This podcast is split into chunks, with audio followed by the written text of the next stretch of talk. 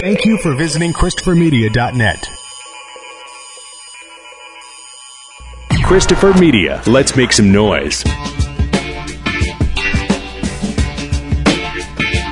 From Asthma Core Studios near Detroit, Michigan. It's unregimented.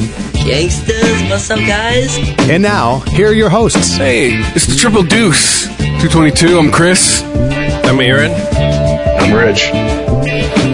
Boy, hey, uh, watershed week for, uh, uh for memos, huh? yeah, I never thought we'd be so excited about The memo memos. is having its day. This is a, this is a very tense week. I, I, we still don't know as of recording this. I mean, by the time this post, we'll probably have seen this memo already, right? I mean, Trump says that it's he's planning on releasing it on Friday. We record on Thursdays, so I don't know. It's kind of hard to talk about something that we don't even know what's in it for sure. But from what I understand, this is uh, this is going to outline abuse of the FISA process, which is that they have to go before a judge and present a case as to why they should listen in on the conversations of a U.S. citizen. In this case, I believe the citizen in, it would be Carter Page, who was on the Trump transition team, or, or was on the campaign rather, not the Oh, trans, oh. transition team. Hold on, real quick. What is the Yes. what is it saying that all the all the uh, uh, Freedom Act people or whatever whatever it was called uh, said? Well, if you have nothing to hide, what's it matter? Let them listen, right? I mean, i- is, isn't it isn't that the attitude of our government to us? So why shouldn't our attitude be the same to them? Well, the, yeah, I mean, this this does put one in a weird si- situation. I mean, certainly with a lot of reporters who are reporting on this, they want to know the facts about anything, and they want to know information.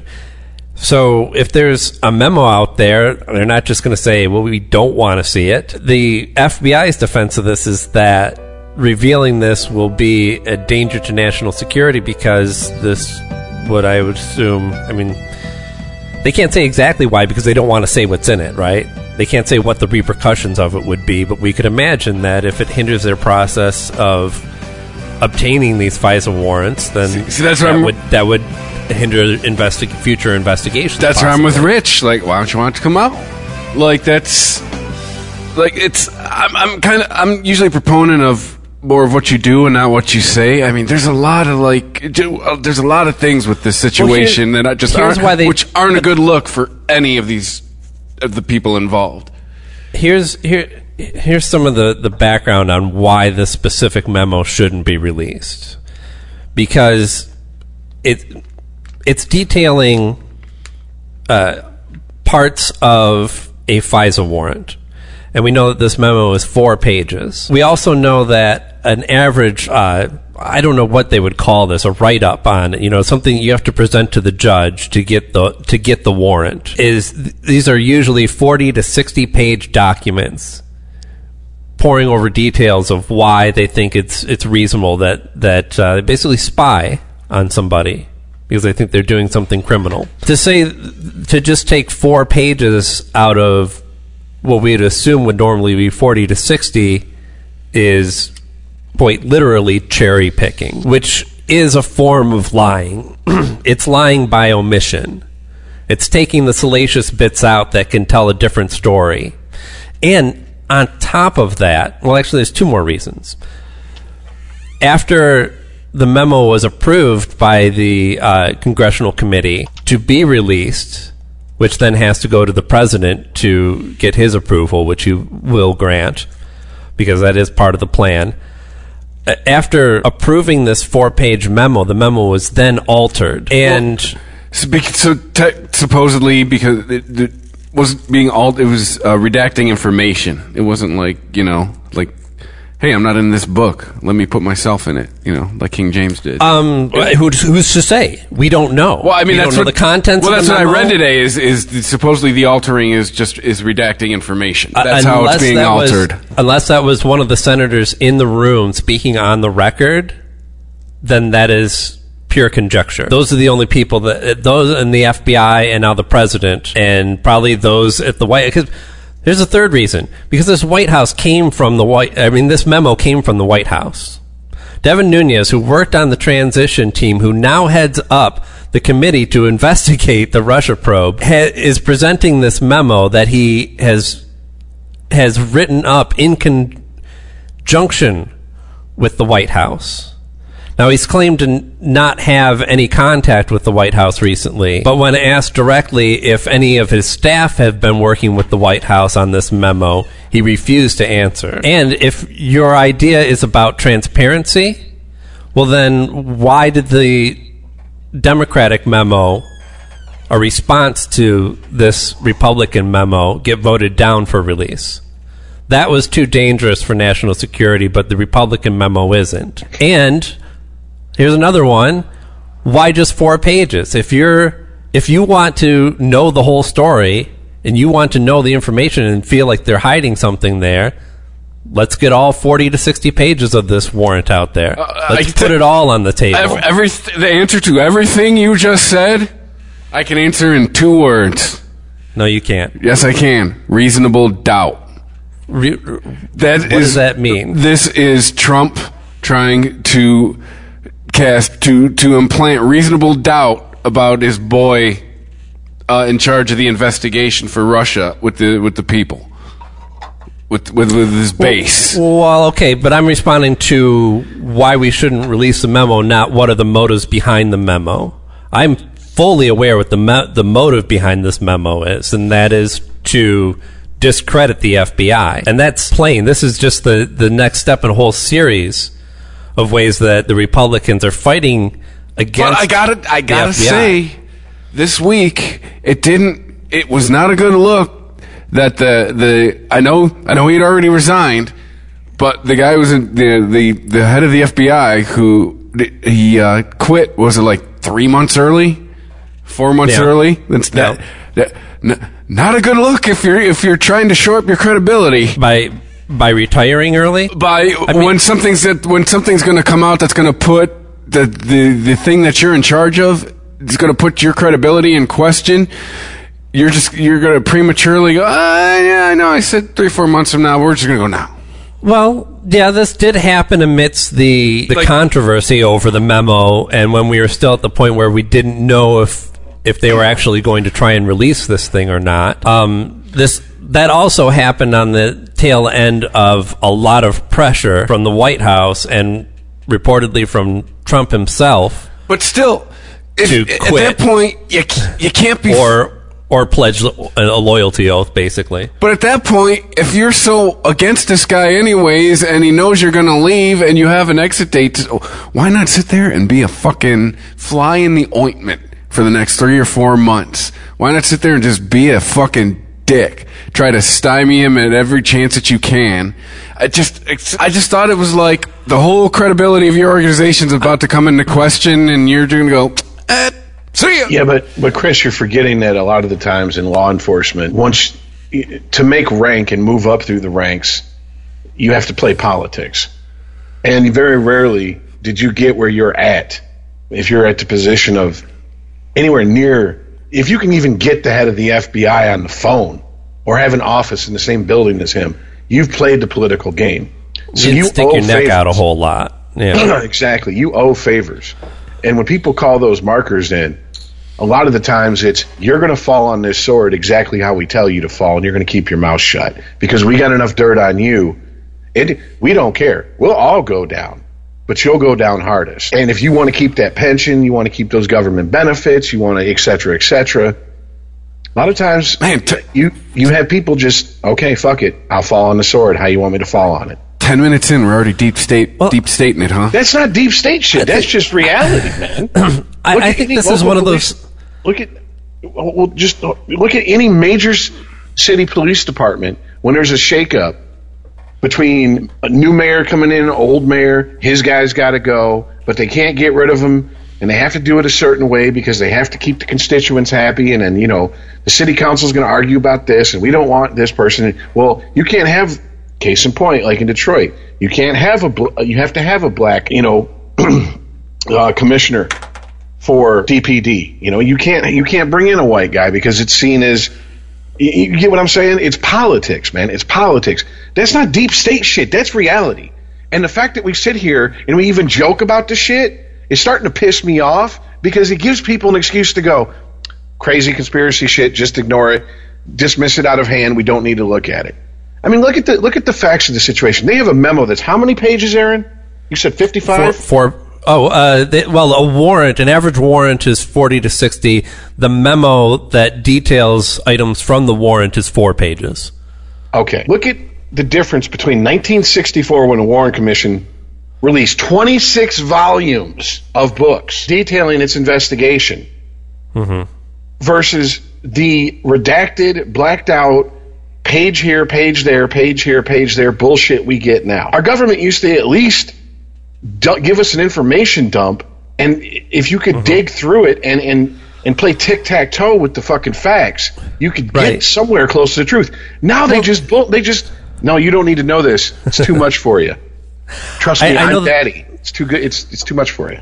Those thousands of documents from the Warren Commission that you mentioned, I know that looks like transparency, but if you think about it in the time, that was really just obfuscation. I mean, No, that's what I'm getting at. That's you what they couldn't used be, you do. couldn't you couldn't post now if you just release a whole document you somebody posts it online you do control F and you find all the juicy bits and it's out there immediately TLDR. with, the- with this you're looking through this is a tactic that lawyers use like I think they did this on uh, um, Better Call Saul like you want you want the files? Here you fucking go. Here's all the hard copies of the files in bankers boxes. Now you hire five assistants to go through all this shit.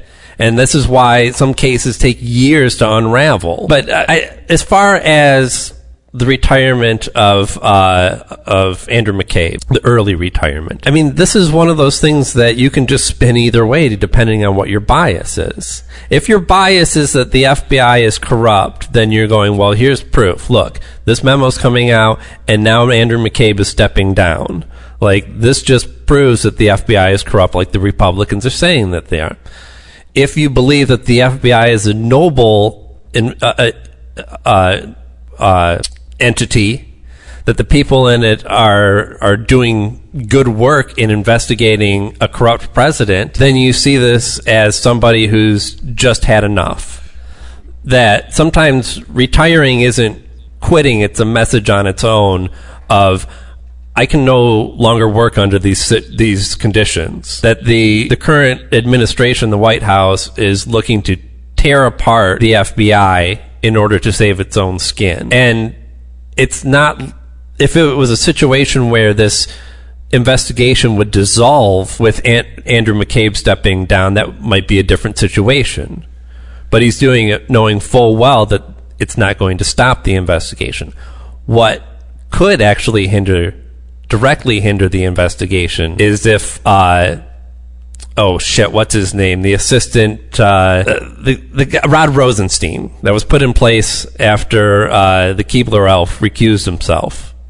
It's it's rumored that or assumed that there's information to discredit Rod Rosenstein, which would then give Trump an excuse to fire him and then put in somebody who could then say, no, you know, it, maybe maybe we don't stop the Russia investigation entirely, but they could say things like Trump's personal finances are off the table. You cannot look into that. They can drastically narrow the scope of this investigation. So I don't know. I mean, it's been a lot of drama because everybody's siding up. You know, there's there's no middle ground on on here. You're either team FBI or you're team Trump, which is kind of weird because the FBI is a very at least right now and and certainly traditionally it's a very conservative organization. It's not where the left wing nut jobs go. Apparently, it is now, if you believe uh, our president. Well, you know, they probably also caused that train crash. yeah, Deep state. Yeah. There, there's your deep state for you. I know, right? So is that the new? Is that is that the new boogeyman? That- Is that the new hotness with the people that are, are too lazy to think? Because it used to be communism. Yeah. Now Oh, then yeah. it was terrorism. You had a little bit of war. You had a little bit of the. Uh, uh, oh my God, the Negroes are going to go crazy with this crack cocaine shit thrown in there for good measure. And you know now it's you know oh the, the deep state's out to get everybody. Okay, well then you know what? Fine. Are, are you telling? Are you, but let's let's let's just stop and for for just a few minutes. Let's just be rational and logical here. People in power conspire with each other to stay in power. Prid quo. Uh, you know the word I'm trying to say. So Quid pro quo. Thank you. Too much cold medication. Okay, that may not fly in the bo- in, in in between a boss and an employee in a in a job, but that is how our government works. Yes. Do scratch my back, I'll scratch yours. By by the def by the definition, the according to Webster definition of the word conspiracy, our entire govern our entire government works on a conspiracy. It is right. It conspires group- against its own citizens daily. it's a it's a group of two or more people who sit down to talk about Agreed. doing something that's going to affect somebody not there in that group. That's a conspiracy. So I mean, this is th- this is where I get tired of this shit because it's just like it's we make jokes about it and I mean I'm not above joking about it, but I mean it's it's become fake news now and now people who are too dumb to think for themselves, which is quite a lot when you get them all together under whatever banner, whether it be Breitbart or you know Fox News or MSNBC, they just cling to it. Mm-hmm. Well, you know, You also have to ask the question too: if you're going to believe that the FBI has something to hide here, you have to ask the question: is is it ever appropriate for the FBI to hide the way it does its investigations to its own citizenry? Is it in the FBI's and the and the American citizens' best interest for them to operate in the shadows the way they traditionally do? Or do you believe that there should be utter transparency and that that people should know exactly what the FBI is doing? At any given time, they should be able to file a Freedom of Information Act and get all the information on all anything they're investigating, any tactics, any people that that work for the FBI. I mean, if you believe in utter transparency, then I'll give you that. That yeah, okay, they should release this memo. If you believe that the FBI works best and works best for the American interests when they are able to operate in secret, then to say that they have something to hide by pointing at this memo that they don't want released is is a ridiculous kind of a ridiculous accusation because you could just pick any number of things that you they do or don't do and say we're going to talk about this. Well, you can't talk about that. Oh, what do you have to hide? Well, you could use that with with any tactics that they use. As far as I know, I think this might be a state by state basis. I know that Michigan has a Freedom of Information Act. And when it comes to investigations and prosecution, until the case is either closed Right. or has come to a conclusion, you can't you can't demand to see what anybody has. Right. And, And- when and- we're talking and- about FBI investigations though, it's top secret information. Exactly. It's on a federal level, and we all know the feds operate above the state level, so they they're just going to do what they're going to do. I mean, I don't look. I to me, yeah, you want you know I, you want transparency to a point, but you don't want it to the point where you're trying to conduct hmm. an investigation and you're having to answer every little fucking question, every little theory that someone has about the investigation to the point where you blow the investigation because you're basically by an- okay case Showing all your cards. yes it's just like when we Yeah. when the first Iraq war you You're the only know playing open-handed at a just poker about to bring that up, Rich. you're not a you know that's that's how come when we went to Iraq the second time it was like uh, or, or we didn't go into Iraq the first time but you get my drift. The second Iraq war they were like mm, we'll embed reporters with you. They can stay for four to six weeks. They can leave go back to the to, to the world report what they saw but there's not going to be on the site reporting I mean if you remember in the early 90s with the first invasion, you know, with the first Iraq war, you had reporters drawing in the sand maps and saying, this is where the U.S. troops are, this is where the enemy is, this is where we're going. Fucking in Geraldo. real, was- in also- real time. I also in real time. remember them at press conferences asking Schwarzkopf uh, for like specifics on when they were going to be attacking and where, and he's like, "No, I cannot tell you this." yeah, this like- is, yeah. Can you give us some specifics? No, I fucking cannot. Well, Next question. I mean, if is it possible that there could be corruption in an organization like the FBI? Absolutely, that is in the realm of possibility. Oh, what I- you I- have to I- ask, what you have to ask is, well, well, certainly it it has to happen at some point. I mean, but what you have to ask is what happened up to this memo that would make one think that the FBI is corrupt. If you have other things, if you have a whole laundry list of things and the fact that they don't want this memo out, okay, maybe you have a case. Maybe there's something worth looking into there.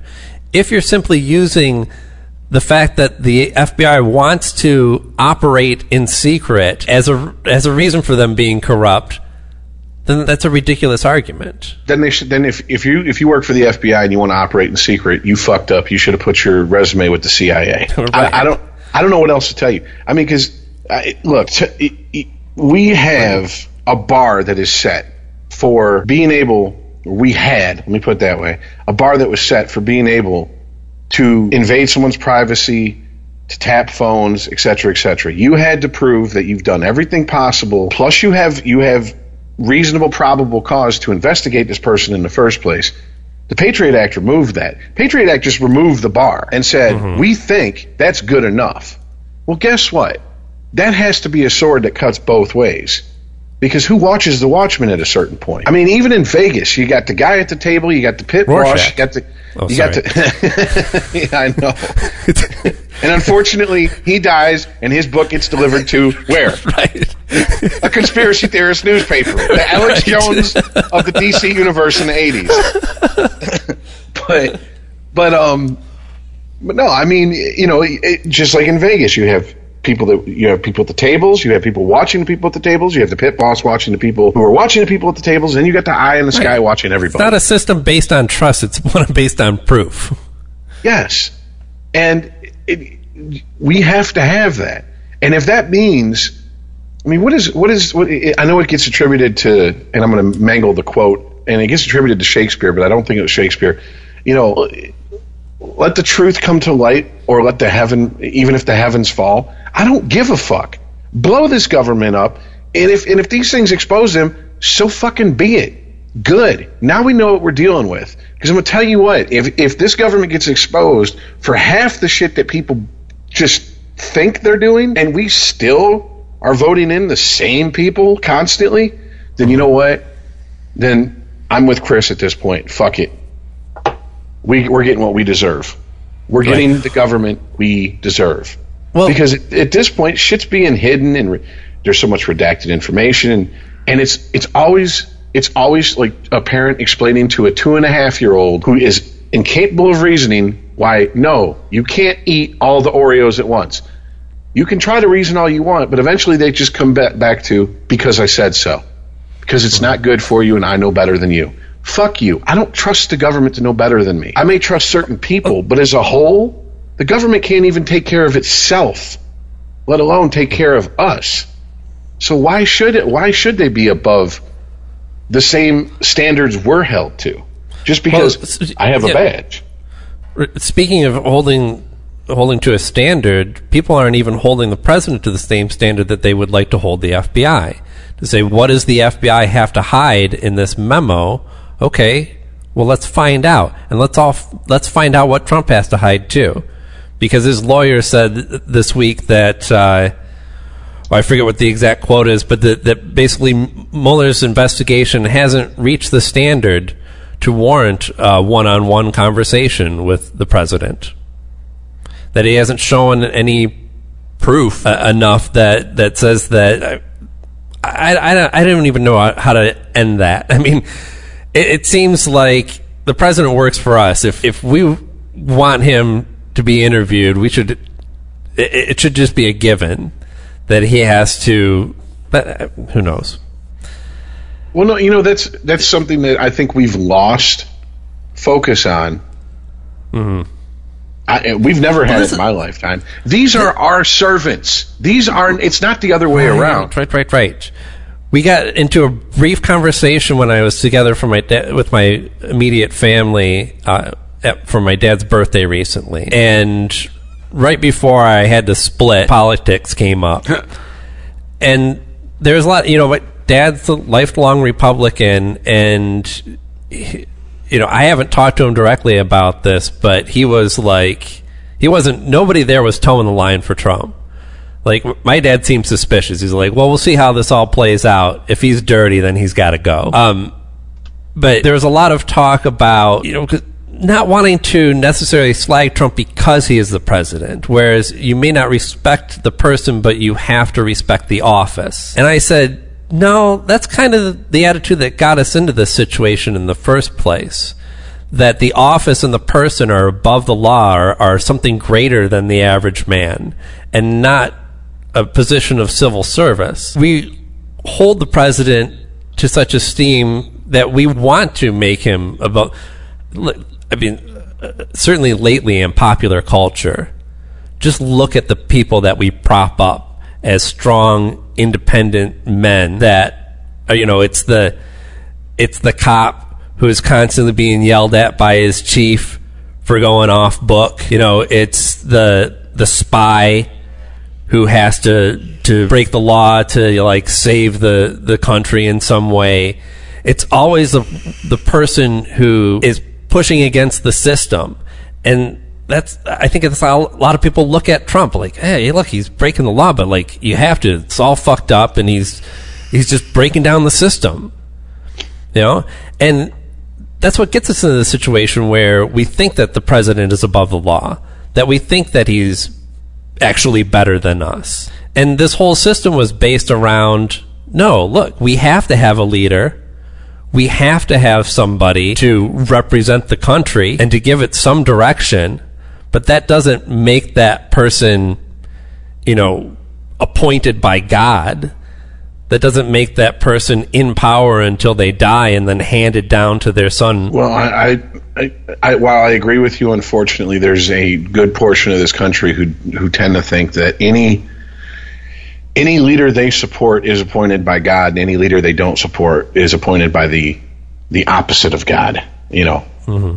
the guy running around with with horns and hooves for feet and a pitchfork. You know, and I, I, the you know, listening to Todd's first podcast back, I, you know, I have to agree with him on this. There's there's a certain point with certain groups of people who are immovable and they're and inflexible, have no flex to them whatsoever in their their mindset, their way they think, where you just have to go, look, you're a lost cause. I can't do anything with you. It's like it, to me, it's real simple. It's like an alcoholic or a drug addict. person. Well, it's like an alcoholic or a drug addict who goes, Boy, I want to get clean. Well, then why don't you go to a detox center? Minimize your withdrawal symptoms. Get the physical addiction out of your body and then work on the mental addiction. Yeah, that's too much work. I'm going to go get drunk or, and or high and then bitch about how I want to be clean. I can't help you. And at a certain point, if I'm still holding on to your hand, you're dragging me into the fucking mud with you. And I, the problem is we have to live with these people. They are they they have as much of a voice as we do, in theory, when they go to that that voting booth. You know, I mean, it, it, we're we're not going to be able. Well- we're not going to we're not going to split the country up into atheists over here, Catholics over here, agnostics over here, Jews over here. We're not going to do that. It's just not going to happen. And we're not going to do it as far as political ideologues either. I mean, it- it, we, we kind of do it to ourselves, honestly. If you look at a map of this country, it's the, where where is most of the blue at? Densely populated areas. The more sparsely populated, the more likely it's going to go red. And that's not by that's not by accident, folks. I mean, if you if you're not from the Metro Detroit area, the Metro Detroit area that I was born into 40 years ago is nothing like the one it is now. What is considered part of the suburbs now was the boonies when I was a kid Yep. you know, and that's not by accident. That's people going, I don't want to live near these people, whoever Well- these, those people may be. It's not Yeah. just a racial thing either. I mean, to your analogy of the addict is kind of apt because I've been through this personally. I've had, you know, at a certain point, if you're close to somebody who's harming themselves in some way, you have to give them ultimatums. And sometimes that means cutting them out of your life because everything else that you've done has had no consequence whatsoever. And they just have to find these consequences on their own sometimes. And, you know, you would like to think that eventually the average voter voting against their own interest would wake up someday when they realize that more of their rights are being taken away from them or more of the things that they enjoyed about you know maybe their their health care or, or or whatever it is they have what have you that the government may do for them. Suddenly those services are no longer there that they would then wake up out of that. But i think we forget the, hum, the human's perfect ability to adapt to a situation you know uh, Well, I've like, you know I've, when, I've, when you talk when you talk about inner cities i mean it's kind kind of a perfect example right there. Mostly liberal run. And people continue to vote for liberals believing that they're voting in their own best interests. I mean, I'm not saying that Republicans are offering a better plan for what to do about the things that may affect somebody in a place like that crime, drug use, opportunities, transportation, you know. But I don't know that your current Democrats in office are necessarily looking out for you in that respect. But people just adapt. You know, they they learn to, to kind of move on. Well, and I agree that, and I've said this for a while now. When people go, especially people on that are, my friends or family who are you know lean to the right heavily, I don't understand why people still vote Democrat. You know, if you've been a Democrat all your life, and your mother and your grandmother and, and your grandparents were Democrats, and they've been telling you life's going to get better, and here you are, three generations down the line, still on government assistance. We're still waiting for that job training, still waiting for them to throw the ladder down to you so you can climb up out of poverty. You know, th- th- this this golden ladder that the Democrats are always promising. Why do these people keep voting for them? Because they've given up fucking hope of climbing out of the sewer, dude. And the Democrats Right. are throwing them at least a little bit from a little bit more than crumbs from the fucking table that mm-hmm. they're eating at right next to the Republicans. You offer them nothing and you wonder why they don't vote for you.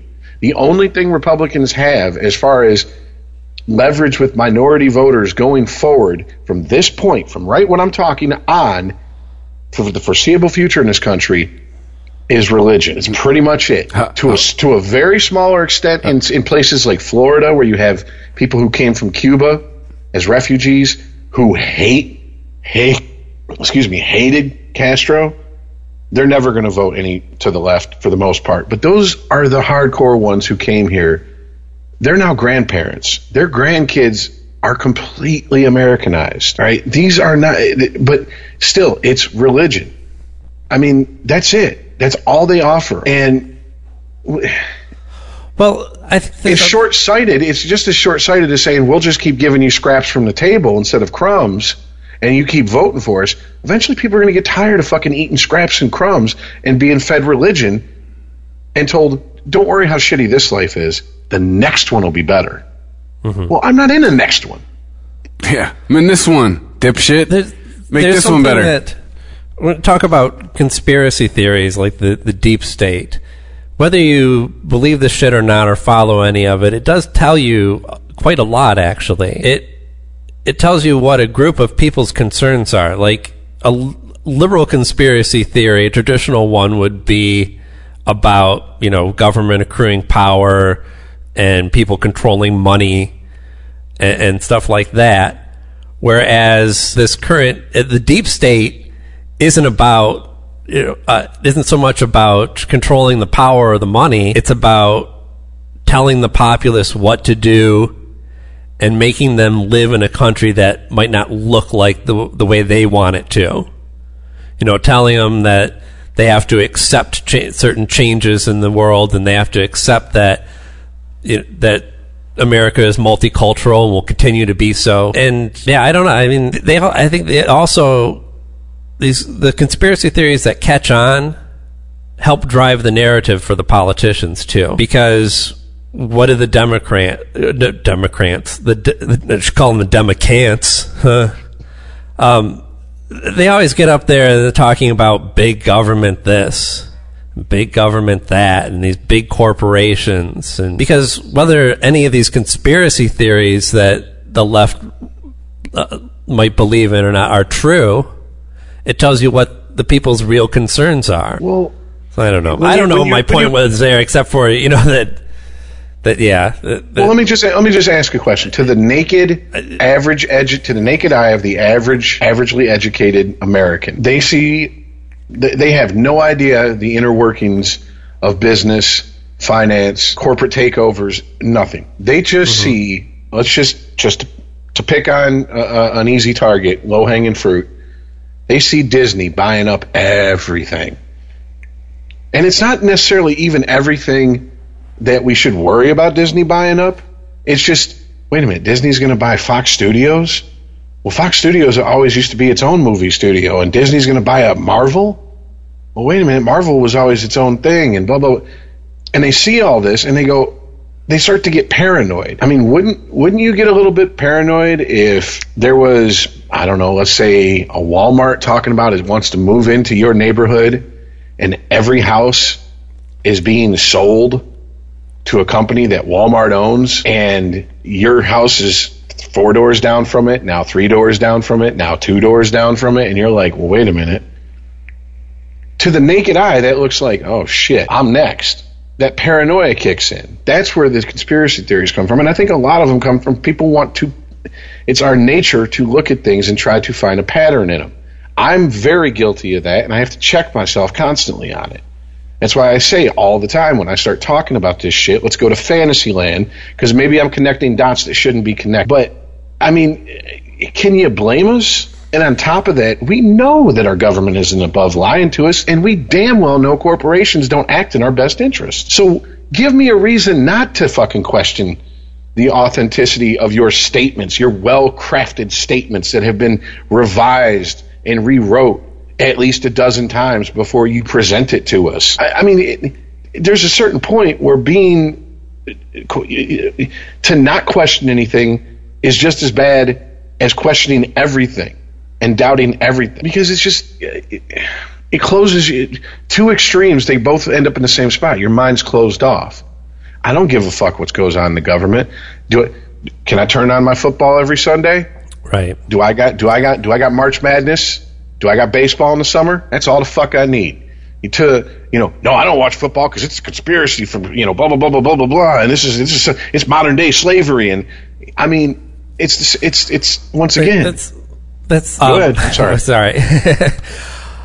That's what drives me nuts about this Russia investigation. Like, there's very in the in the ways that Trump and the White House have have gone out of their way to obstruct this investigation are so obvious. But it, the fact that it, okay, so this this memo was written up by Devin Nunes, who was on the Trump transition team. This is like if you were being tried for a crime and you put your mother on the stand as a character witness, right? Uh, somebody who has a vested interest in in the the, the uh, in the person in the in the uh, the person accused and in, in the investigation, but because it's not Trump's son. Because it's not somebody who is currently in the White House. There's a, there's just enough separation that is completely obvious to anybody I think who's paying attention what's really going on here. But because you know you can just brush it off as well, you know, like who could pay attention to all this shit anyways, you know, that that it's just thrown out there as like, well, it, there must be something to this. Look, there, I mean, look, this memo didn't come from nowhere. No, it, it it didn't come directly from Trump, but you can so easily connect the dots of where it came from if you just care to pay attention. This guy has been succeeding in the business world for like 40 years. I'm telling you, he's good at doing shady shit and not getting caught. This is all going to lead to inconclusive. No, he's he's good at doing shady shit and not having to answer for it. Yeah, but covering his business- tracks, covering his tracks good enough He has, to I where don't think he has. to where let me finish good enough to where uh, we're back to the phrase reasonable doubt good enough to where the focus to where he can shift the focus off of him and onto something else like if he, if he Yes. has proven anything to us he is a master of fucking that Well, I think that, but this He's investigation, like the world's greatest hockey goalie. Only it's metaphorically. not about what the investigation is going to prove. It's about what people are going to believe. he doesn't. It's all about, dude. And maybe I watch too many fucking, you know, lawyer shows with my girlfriend. But he's he's doing, and and all of this. This is lawyers. These are most of these, except Trump. Most of these guys are all, you know, lawyers doing lawyer things, creating reasonable. They don't give a fuck. It could have went down. It probably did go down. They just want to plant the seed in everybody's mind of a reasonable doubt of eh, maybe this this it, it's like how OJ got off. It's the Mark Fuhrman tape. You, you know what I'm saying? Hey, he used the word nigger once, so eh, maybe I mean, that's all this stuff is. It's it's It's, it's character assassination. it's going to lead to inconclusive. Well, also when you're all in this is going. when you're in business, you just need to cover your tracks to get out of the business venture you're in with a little bit of profit, and it doesn't matter what you leave behind in your wake. When you when it comes to politics, I think where Trump is is misjudging, making a, a, a misjudgment here in the di- difference between the, the business world and the political world. In the business world, ultimately, as long as you put money in the right pockets through your moves, people will look Nobody the other way on cares. a lot of shit. Yep. They'll look the way on a lot of shit. In politics, you have one whole party whose job it is to tear you down and all the resources that come with that. And it doesn't matter how much money he puts in the pockets of the people and that are that, that he surrounds himself with.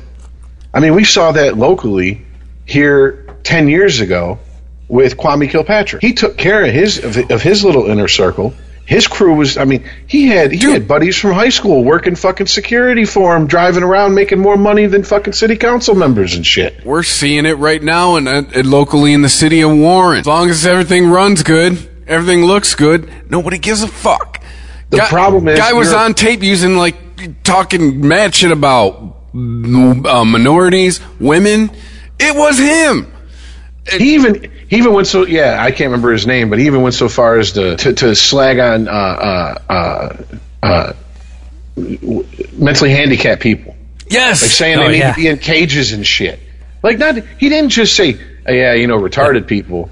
You know no, it was insane, like. Nazi shit. yeah. Yeah, it was not just insensitive to, you know, if someone says, look, if I call someone retarded, most likely they are not, by definition, mentally handicapped. What I'm saying is, you're a fucking idiot, all right? I would never walk up to someone with Down syndrome and be like, hey, retard, how's it going today? Dude, like if, if Donald Trump would have said this stuff before, I, well, I, who knows? But I'm saying, Who- who knew- yeah, I know, knew? right? but I mean, if this, if it, like seriously, this, this would have been like, yeah, he is done. You can't, you cannot say any of these things, and because Warren runs good and there's a budget surplus and everybody, nope, just went away. I can I can only half agree with your assessment of the investigation, but I guess it doesn't really make a difference in the end anyway because I think the investigation is going to be conclusive. Whether That's what I'm saying. the, the, this the is all leading to inconclusive. of whether there is the investigation will, will have conclusive results. Whether it actually touches the Trump administration in any way depends more on the current state of the economy than it does the results of this investigation. It depends more on gas prices and So all comes- unemployment numbers and so really, just come all come back to hey, you making money? Doesn't then doesn't matter. Well, that's. I mean, he was crowing all about this. Uh, I didn't watch any of the State of the Union address. I mean, apparently, I'm the only one who didn't because this was the most watched. I know. Uh, I saw that. State I'm like, the Union address. We didn't learn this lesson a State of year ago. ever. we didn't learn this lesson. Donnie, we can see things. We can track stuff like this. Yes. You can't just say it and it happens. We can see.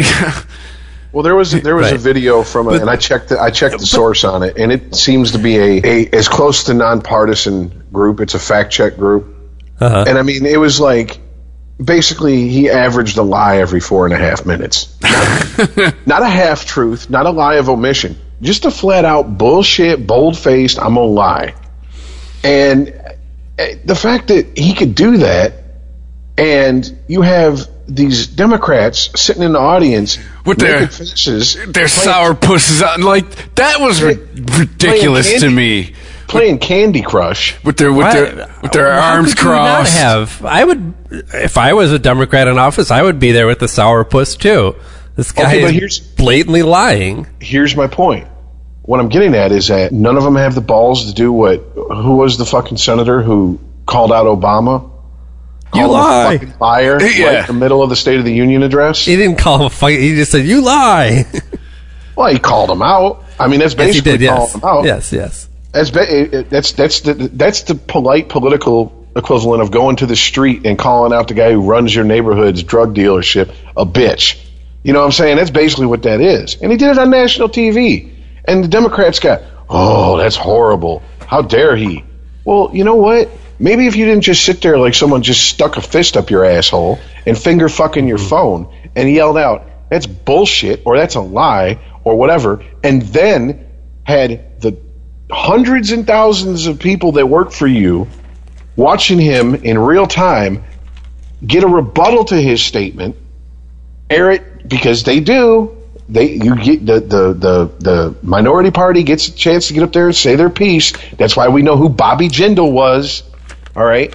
Mm-hmm. Why they didn't do that and come out swinging just shows me that the Democrats are still playing t-ball. This motherfucker's up there playing pro baseball.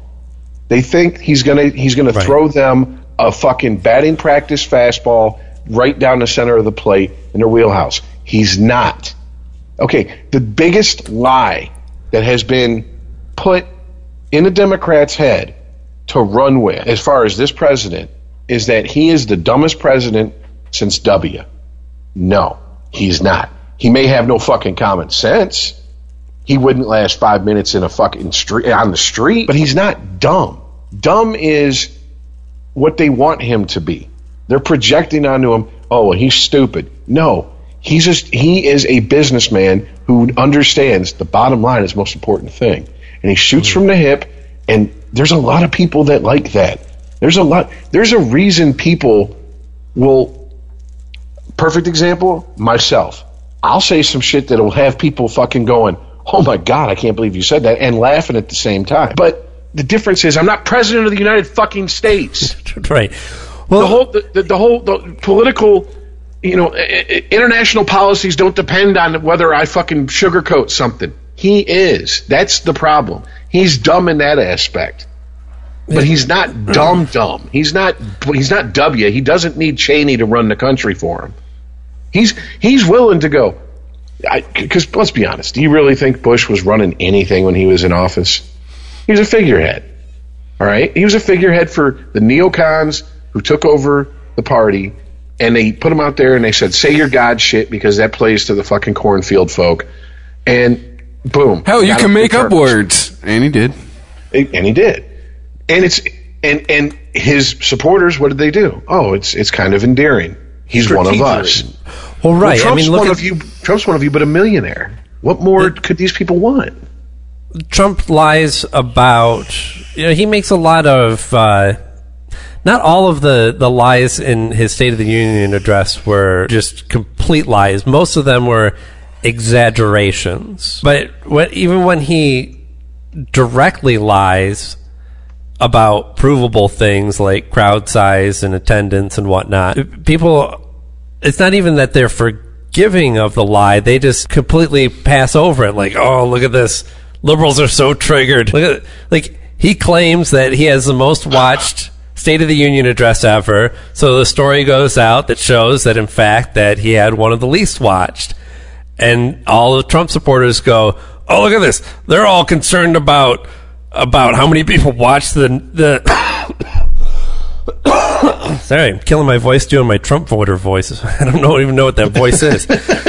and Deep state right, getting to you. you know, oh, liberals are all triggered about what Trump says about about uh, how many people watch the State of the Union. This, oh, look at these snowflakes. It's It doesn't it's help when- It- It doesn't help when CNN has an article titled "From Today: Donald Trump lied about his State of the Union ratings. Why?"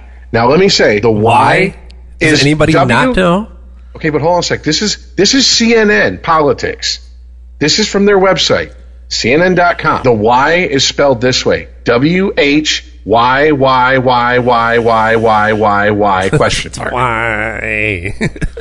No, no. To uh, trust me, I get what you're Really? saying, Rich. Because Time Magazine, whoever runs their social, whoever runs their app, whoever makes their headlines, is fucking. You need to go to journalism school. You need to take journalism 101. Like hyperbole starting to show up in headlines. Fucking emojis. No, I get, I get it. It- It's it, it, we're back to a, a institution whose credibility has been under attack uh, recently, and they they haven't been. You know, a lot of things things like that aren't aren't helping. Well, look, save those type of headlines for the, the you know the BuzzFeed, Jezebel, Oh, even Young Turks types type of, of even of USA. Today too. I'm trying to find some hyperbolic ones while you talk. But I mean, you know, sorry. save that save that for them. Act like you've been. ah, God damn it! Act like you fucking went to journalism. Like you got a degree in journalism. Where the fuck is just? Can we get someone with half of the of the of the integrity and common sense of an Edward R. Murrow these days? No, Can we? nope. Or is is, is that is that too far gone? Are we just too far gone? Uh, we wouldn't even listen to him. Dude, you know that ship has sailed and uh, one word for you guys. It's two weeks ago. Shithole. Which, but, but, by the way, Adam Carolla made a great point a couple days ago. Uh, Aaron, did you hear that story about uh, DJ in uh, Boston calling Tom Brady's daughter a pissant? Yeah. But yeah, I was going around and uh, people are censoring pissant, and he's Adam Crow's like, aren't we two weeks out of like everyone saying shithole 128 times for three days? On top of that, But we're censoring pissant. You had a story that just aired about some kid that went to school with a Marine t-shirt, uh, with a T-shirt that said Marines, and his teacher gave this big long speech about how the military, you know, is full of idiots and people that couldn't cut it in the real world, and et cetera, et cetera, and you know they're not they're not great, wonderful, elite thinkers like his high school teaching ass is, and uh, Ashley Banfield got on there and gave a rebuttal to it, and she's using the word shit in her rebuttal. And I'm like, oh, wait a minute. So did we enter the South Park episode where shit has become acceptable to say on TV now? Like, is, is it just now part? It's just because of shithole? I mean, I, they can't make up their mind. They don't. Okay, we're gonna. Oh, pissant can't say that, but we can get out there and say shit. And in part of the teacher's speech, he said bullshit. I think three or four separate times, and they didn't bleep that. They bleeped out other cuss words. But I'm and I'm just like I. The uh, media, the media, I, man, we get the media we fucking deserve at this point. Anytime I any anytime I start hearing Trump talk about the media and I go look it up, I just I hear the Three Stooges theme start going in my head. Man. it's just it's nonsense anymore. I don't even know where to go for for hard hitting facts outside of Reuters and the AP. And most people don't even. Jesus Christ! I, I got them both on my feed. Do you know how many responses their stories get on average? Like 20, 25 from what I can see. yeah. Let fucking uh, someone from Breitbart, you know, uh, uh, you know, any of the other ex- more politically extreme places post something.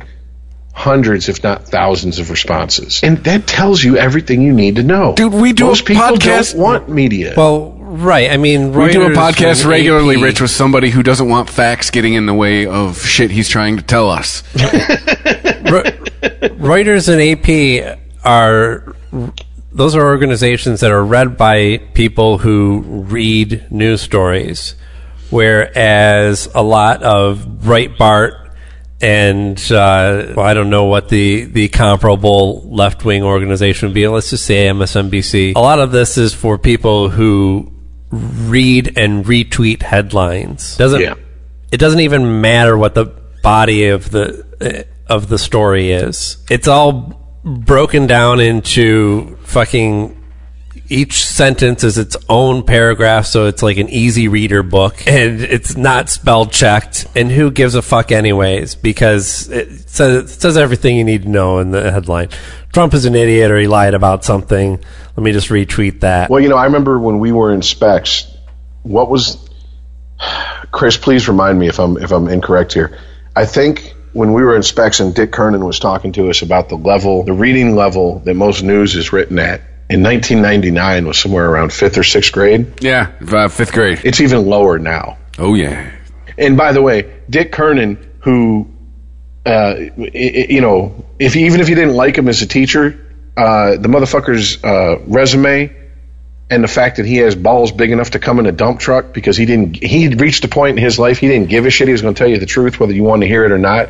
Pointed out that when he was growing up, it was at least high school level the news was written at, and he's like, it's only it's only going to get worse exponentially from here on out. And The more the internet grows, the more you're going to see the rise of amateur journalism, and with amateur journalism comes amateur tactics to journalism. Mm-hmm. And I don't think I to be, even as even as dire of, of a prediction as he made, I don't think he predicted it being as bad as this as early as this. I mean, he, he was telling us about the end of terrestrial radio, about the end of newspapers, about the end of traditional news media in 99. And he was talking like, you know, maybe in your lifetimes you'll see it. Well, if we all live to be the average American age for, for the average American male, we've already seen it. How much worse is it going to be before we fucking cash in the ticket? We're gonna see the death of the newspaper. We will see it before we stop sucking oxygen. Oh, I, How I do you, firmly how do you believe mean? I mean, the, the death of print? I mean, that's Yes, the death of the certainly daily inevitable, newspaper, yeah. but that, that doesn't mean that we're, I mean, that doesn't do anything to the information. No, I'm saying you, we'll see the death of a physical newspaper that you can pick up. Yeah, but what does that mean? That means nothing. The problem I see with that, though, and I get where you're coming from, Aaron, is Takes it out of the hands of the common man. No, it doesn't. No, wait, it oh. doesn't change. It, the Wall Street Journal prints less papers and gets more clicks online. It's just, they have to figure out how to monetize it differently. They sit, it it doesn't change who's actually making the news. But not everybody can afford a computer or a device. No. I'm just playing devil's advocate here. Uh, do you know what I'm Okay, saying? okay, Like, okay. Chris has passed over into contrarian Chris territory. yes, is water wet? You can't be wet unless you're in water. So technically, water isn't wet. And it's like, oh, oh, oh, I'm not high enough for this conversation right now. The water's not wet. You are. Yeah, yeah, exactly, E- exactly. But I'm but I'm, but I'm also parroting the climate that's out there. Well, not everybody is privileged enough to be able to afford that. Okay, well, Well, okay, did, but didn't Obama the take care of problem that with isn't the Obama institution. The problem is the people consuming it. You know this this downgrading of the quality of information that we're getting is happening alongside escalating average IQs for the human race. Right? We are getting smarter. What we are also doing is getting much lazier. So we're not using that brain power to have critical thinking when we read the news. We're not having curious minds when we read the news. We just want to read about tragedies and things that confirm our own biases already. That's just laziness. It's laziness. to, it's laziness in that aspect. It's just it's just like we all have these friends. You have friends that won't spend three hours online looking for a job, but will spend all day looking for a bag of weed. Right. Yeah. th- They're I mean, not lazy, Or all they're day just playing fucking World of Warcraft. Or They're, what- they're already on the computer. You get what I'm saying? Right. They will put the energy And- into something And what's they the excuse, to. though? It's about what? Oh, I don't have time for that. Really? Like, we're not fucking farmers, bitch. like, everybody's got time. I don't care how many hours you fucking work. You've got some time where you're doing something that is less important than what you claim to, you know, I would really love to work out, but who has the time for that? No, you don't have the will Yeah. to make that a priority. You have Exactly. the time. I have a friend who has no wife, no kids, a nine to five job, and always is talking about, man, I'm so busy. With what? no, you're not. Yeah, with what? I managed to have a job, a girlfriend, do like four podcasts a week, keep the infrastructure of the podcast network running. I think we're, we're all we're all guilty of saying I don't have time for something, but what we're really saying is that is not a top priority for me to make the time. Well, th- there's also a lot of other. Once again, this is an issue that there's a lot of layers to and moving parts to. That it's easy just to look at one thing and go, "This is it." They don't want to put the time into looking for a job. They want to put the time into looking for a bag of weed.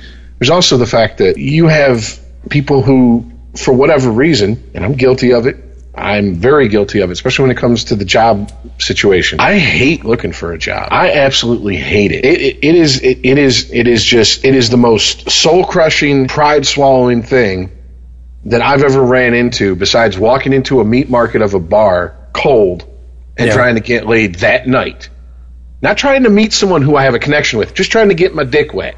And, and you got to play the numbers. And I'm not good at playing the numbers because I don't look at I don't cast that broad of a net. When I look for a job, I'm looking for something specific. And the problem is is that I've ran into yeah, if I can get to the interview point, maybe I can talk my way in Yeah. but I don't have the pieces of paper to get to the interview point and a lot that a lot of these people that I'm competing with do. And so what happens is I end up taking lesser jobs and having to work my way up to the, where these people got hired and were incompetent. It took me 3 years to work my way up to be competent at their job. That's why I've trained managers who I've ended up working for at the end of their training period. Dude, I'm in a job where the average age of people who start is like 15 years younger than me because they get hired right out of business college. Exactly. You know, you know, it's it, it. They used to call it in the military a Mustang. You came in as an enlisted man. You worked your way up through the ranks. You became an NCO, a senior NCO. Then you applied for OCS, Officer Candidate School. And the old way of thinking in the military, I can't speak to the new way. I'm going by Vietnam and older era. Was that most enlisted men would rather have a Mustang of an officer, an officer who worked his way up, than an officer who just finished four years of college and he's, you know, a second lieutenant and now he's fucking barking orders at, a, at, at you know, a, a master sergeant who's got 18 years in and 15 of them have combat experience. And this guy who has only ever seen combat on paper is going to tell him how, what they're going to do. That leads to, you know, that leads to issues. And that's what chain of command is not just a military thing you know, for whatever reason, real world experience in certain areas of life is respected. But other areas, if you don't have that piece of paper, they, you don't even get your foot in the fucking door. That's the only, the only reason I have it because it's it's either the piece of paper or five plus years of field related experience. I had that, thank God. But yeah, it's any other company, I'd have to be credentialed. You know, see, this, but and I know it seems like we've strayed far away from the point of the new media being electronic media versus you know the old guard, you know, paper newspapers. But what I was getting at is that with the death of the old guard, you have people who have been in it their entire lives, who came up in it, who came through it, who studied the ones who came before them. Now you have something completely new, and you say, well, not really. They just got to monetize it. Yeah, that's one aspect of it. But look at what we just talked about 20 minutes ago. How poorly written, grammatically, spell check wise, whatever, a lot of these online articles are. Who the fuck is hiring these people? What? Oh, Well, okay. I guarantee there's someone at those at those places in CNN's online part of their not CNN, excuse me, but Wall Street Journal's online part of their fucking operation that go, well, I'm going to hire a 22 year old who's more tech savvy than I'm going to hire a 45 year old who used to pound the pavement and shake hands and use the company fucking you know, buy drinks for people and get information that way because this is the new technology. Yeah, but new tech. Did, so what? These people got a piece of paper. They don't have no real world experience. They have none. They bring nothing to the table besides, ooh, look, I can sit in the class and repeat shit that was told to me to repeat. It's partially about the type. I mean, you're going to get the quality that you pay for in any business. The news is no different. There's less money going in. You're going to have a situation where there's not as good a quality people actually producing the work. But I think more so, it's not about quality; it's about quantity, right? I, I think like this shit isn't being the, spelling errors and grammatical errors are happening because they just don't have the man hours to give it to somebody else to have it double and triple checked.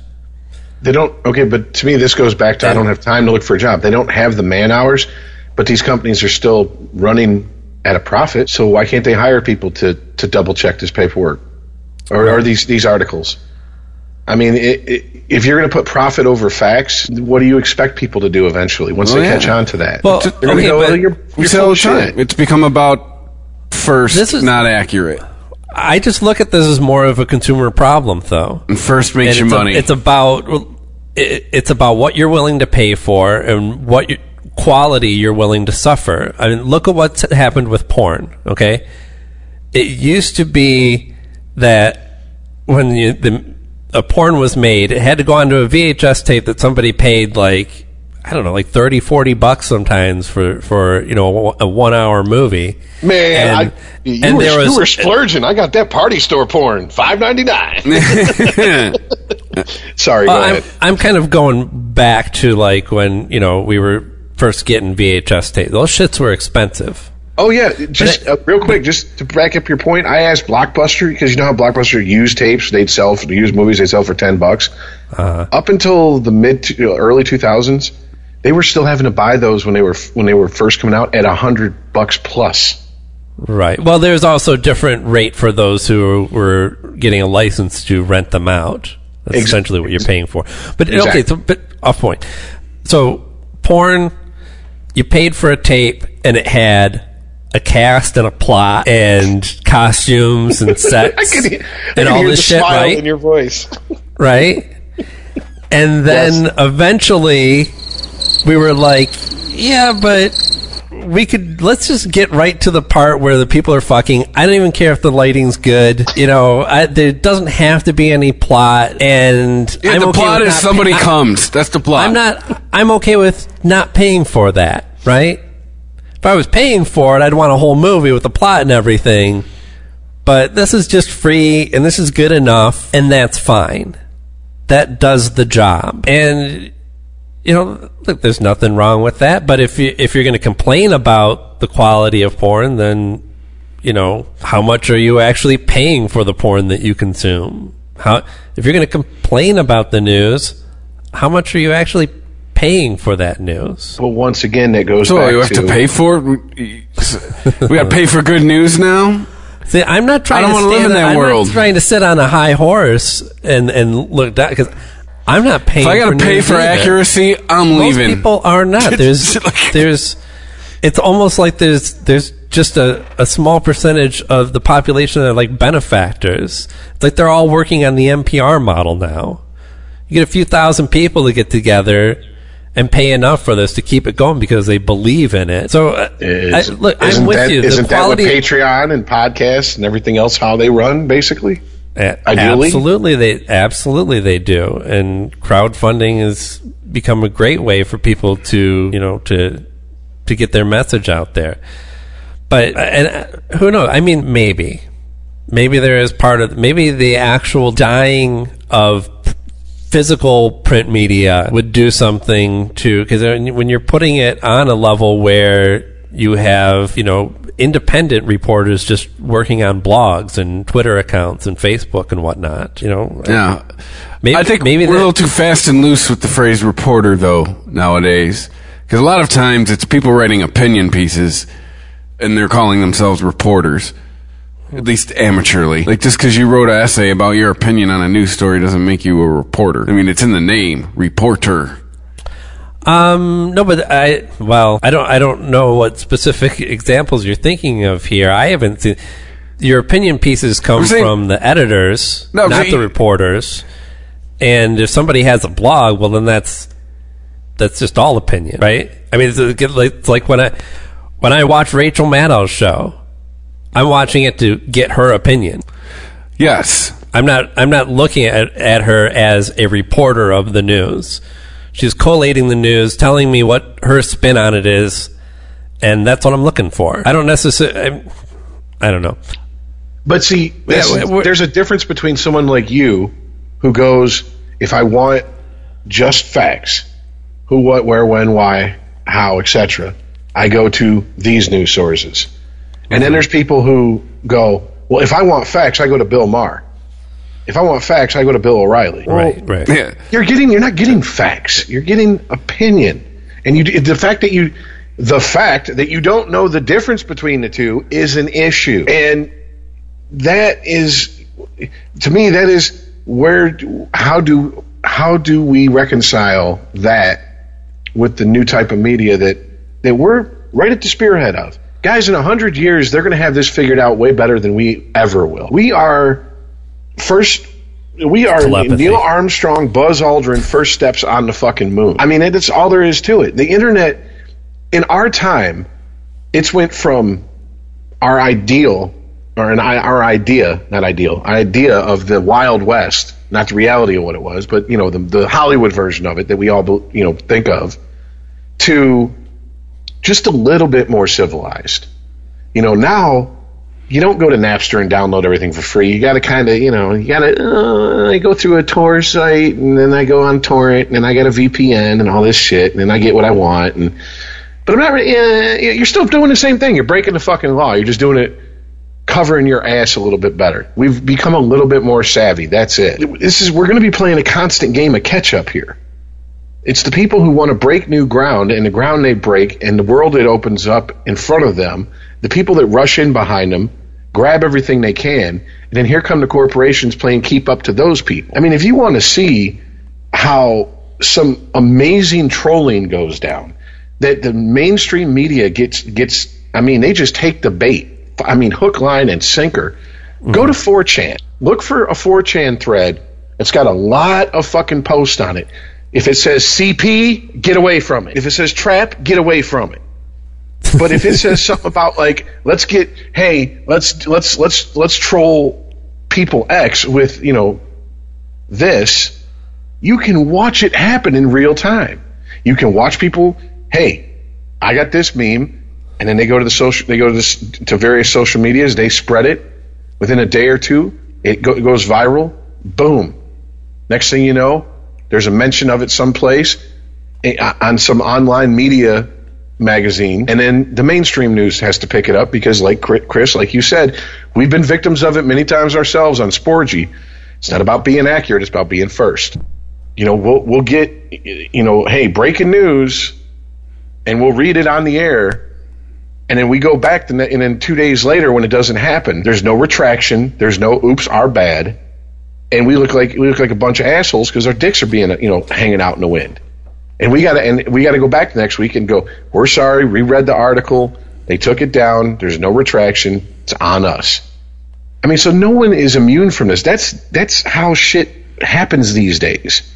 And if the and if if I mean we fall for it, but god damn it, we're not in the media 24 seven. It's not our lives. It's not our jobs. It's not our career. So if I, I don't know, it's just it's it's frustrating because I, I I understand exactly where you're coming from when you say you go to Rachel Maddow for her opinion, but I also know that you're not the type just to go to Rachel Maddow and Bill Maher and say, I have everything I need to know on the subject. Right. Yeah. I mean, even Bill Maher says when he, usually when he's doing his, uh, his intro routine, he's talking about stuff that happened in recent news. And he's like, cause I know a lot of people, people, uh, come to me for the news, which is scary. Yeah. But, I, yeah, yes. Well, yes. okay, but That's you know, the easiest uh, way to put it. So, well, let's. There's something that we haven't talked about though, because we talked about uh, the State of the Union address.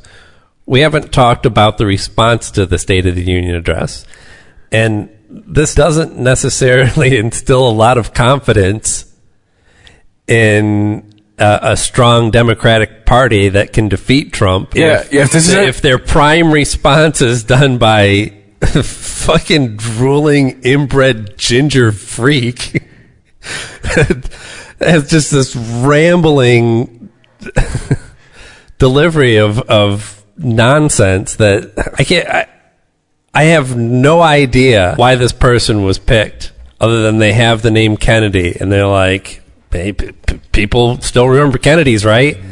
I still like them. Yes. I don't know if you saw you saw any of this, um, but it was like it was like Conan O'Brien with like massive head trauma. Did it have the Kennedy accent? Um, it seemed like it was. There's a hint of it still there. Yeah. But he didn't put an R on the end of everything. I just reading. I was bored at work today, and yeah, just reading the news all day. Like, if this is any indicator for November, uh, just settle into Trump, everybody, because he ain't gonna go anywhere. Because the because right. Congress ain't gonna right. go anywhere. The, the balance ain't gonna shift.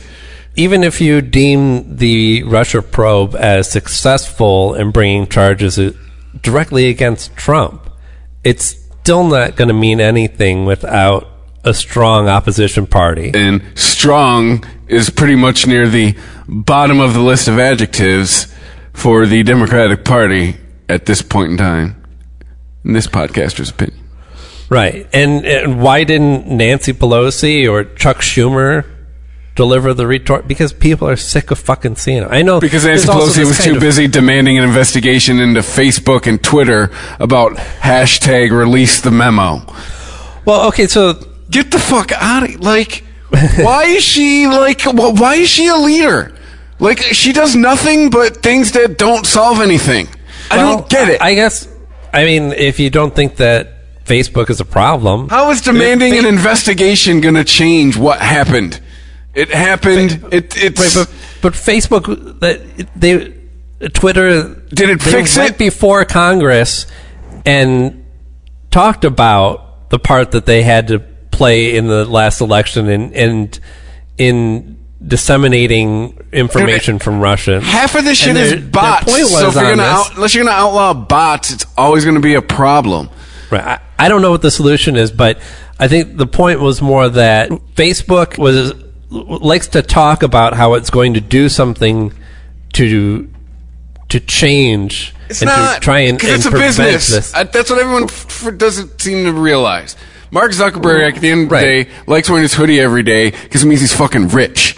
All right, like isn't that a rich man, poor man I wearing think- a hoodie every day? But but they they're they're taking you know uh, completely false stories that were disseminated by by uh, Russian organizations that Facebook was paid to put into news feeds and equating that with them with all these hashtag uh, release the memo which the the claim here is that a lot of these are uh, this is being passed around by uh, a lot of Russians or or bots even on Twitter and Facebook. But it's not the same thing, right? You can Facebook can control who it takes money from and who it whose stories it puts in your news feed. I don't I don't know how you fucking control if somebody just wants to make an account to start disseminating false information. exactly, You can't you can't do anything about that. Exactly. She she that that that's my whole point. Is uh, we want you to look into that. Look into what? You're gonna make the Chris- internet illegal? But Chris, to answer your question, haven't we learned by now about the U.S. government and just governments in? I mean, it, it's, it's not just limited to us. It's just governments in general. If they are unwilling, unable, or or eh, to solve real problems, they just invent problems they already have the solution for, and throw that out there and go. See, we're doing something. I mean, this is something. again, it- it's- it's, not guess- necessarily, it's not necessarily they have a solution for, but it's it's something to get you chasing your eh, to get people chasing their own tail and off of. Hey, look at everything we're not doing. It always mystifies me when it's somebody like when it, when it's anybody involved in Congress doing something like this because I, I maybe because I know how it works. I just default to you're a legislator. Write something to change it. You can do that. Like, do, would you like the job description? Would you like me to type it out and email it to you? Like, it's in fourth grade social studies books. Like, that's what I don't get. Like, you're in a position where you can do something, but instead you're to do something that's like a symbolic action. Like, I don't fucking get it. It's the it's the appearance of it's the appearance of action, the appearance of being decisive, the appearance of doing something that that placates most people. I mean, I, I've we've all worked for bosses where if the job is absolutely dead, there is nothing to do, and he's walking around, you better look busy because that's the only way his simple ass is going to be happy. Well, we got a lot of simple motherfuckers in this world, and if they look like, and if and the people in power look like they're doing something, well, then hey, look, they're they're doing something. Like, it's explained to us, like, in third grade, like, the executive branch carries out the laws. The legislative branch writes the laws. The judicial branch sees that they are carried out. Like, that is like the third grade definition. Writes the laws in your job description. Well, I, I'm not sure I follow your point here, though. It, would you like to see the government control Facebook to to write laws to tell Facebook what it how it can conduct its business? Sure. I mean, I Well, heard I- the question mark at the end of that statement. Yeah, I mean it's it's. I mean it's it's. We both know it's more multifaceted than that. Yeah. Well, wait a minute. Isn't it already? Is aren't there laws already on the books to where just because you're a business, if your business practices undermine Yeah. the law in the country that you're based in, Like you can't be purposely deceitful. yeah. I mean, it, once again, I kind of feel like this is. This is how come I have a little bit of sympathy for the fucking the gun people who go, why don't we enforce the laws we already have? And then, we, and then you know, because every time you hear about one of these crazy shootings, it's always someone fucked up down the line, you know, and a law wasn't enforced the way it was written. I mean, to me, making a new law is the last ditch effort. It should not be the first, eh, you know, go to thing. I don't like this. Sure. Make a law out, outlawing it and banning it. Well, I think that's part of bringing companies uh, in front of Congress to talk about this type of shit. Or, or or anything, any concerns that the government might have. Uh, the the first instinct is to you know call them out on their behavior and hope that they will change on their own after being publicly shamed. That doesn't always happen, so sometimes it does have to come down to actual government regulation. I mean, it should be as simple as, "Hey, you got a problem, fix the problem." Not, "Hey, we need to look into this." There's nothing to look into. There's obviously a problem. We've been talking about it for a year. Yeah, I, well, I'm. If you have ideas for how to fix Facebook, It's not or my Twitter fault. or anything like. Hey, it's not my goddamn job. no, I, I, I know, but Now, I think this is. I, I don't know. What- what- I'm not. I guess I'm not out there.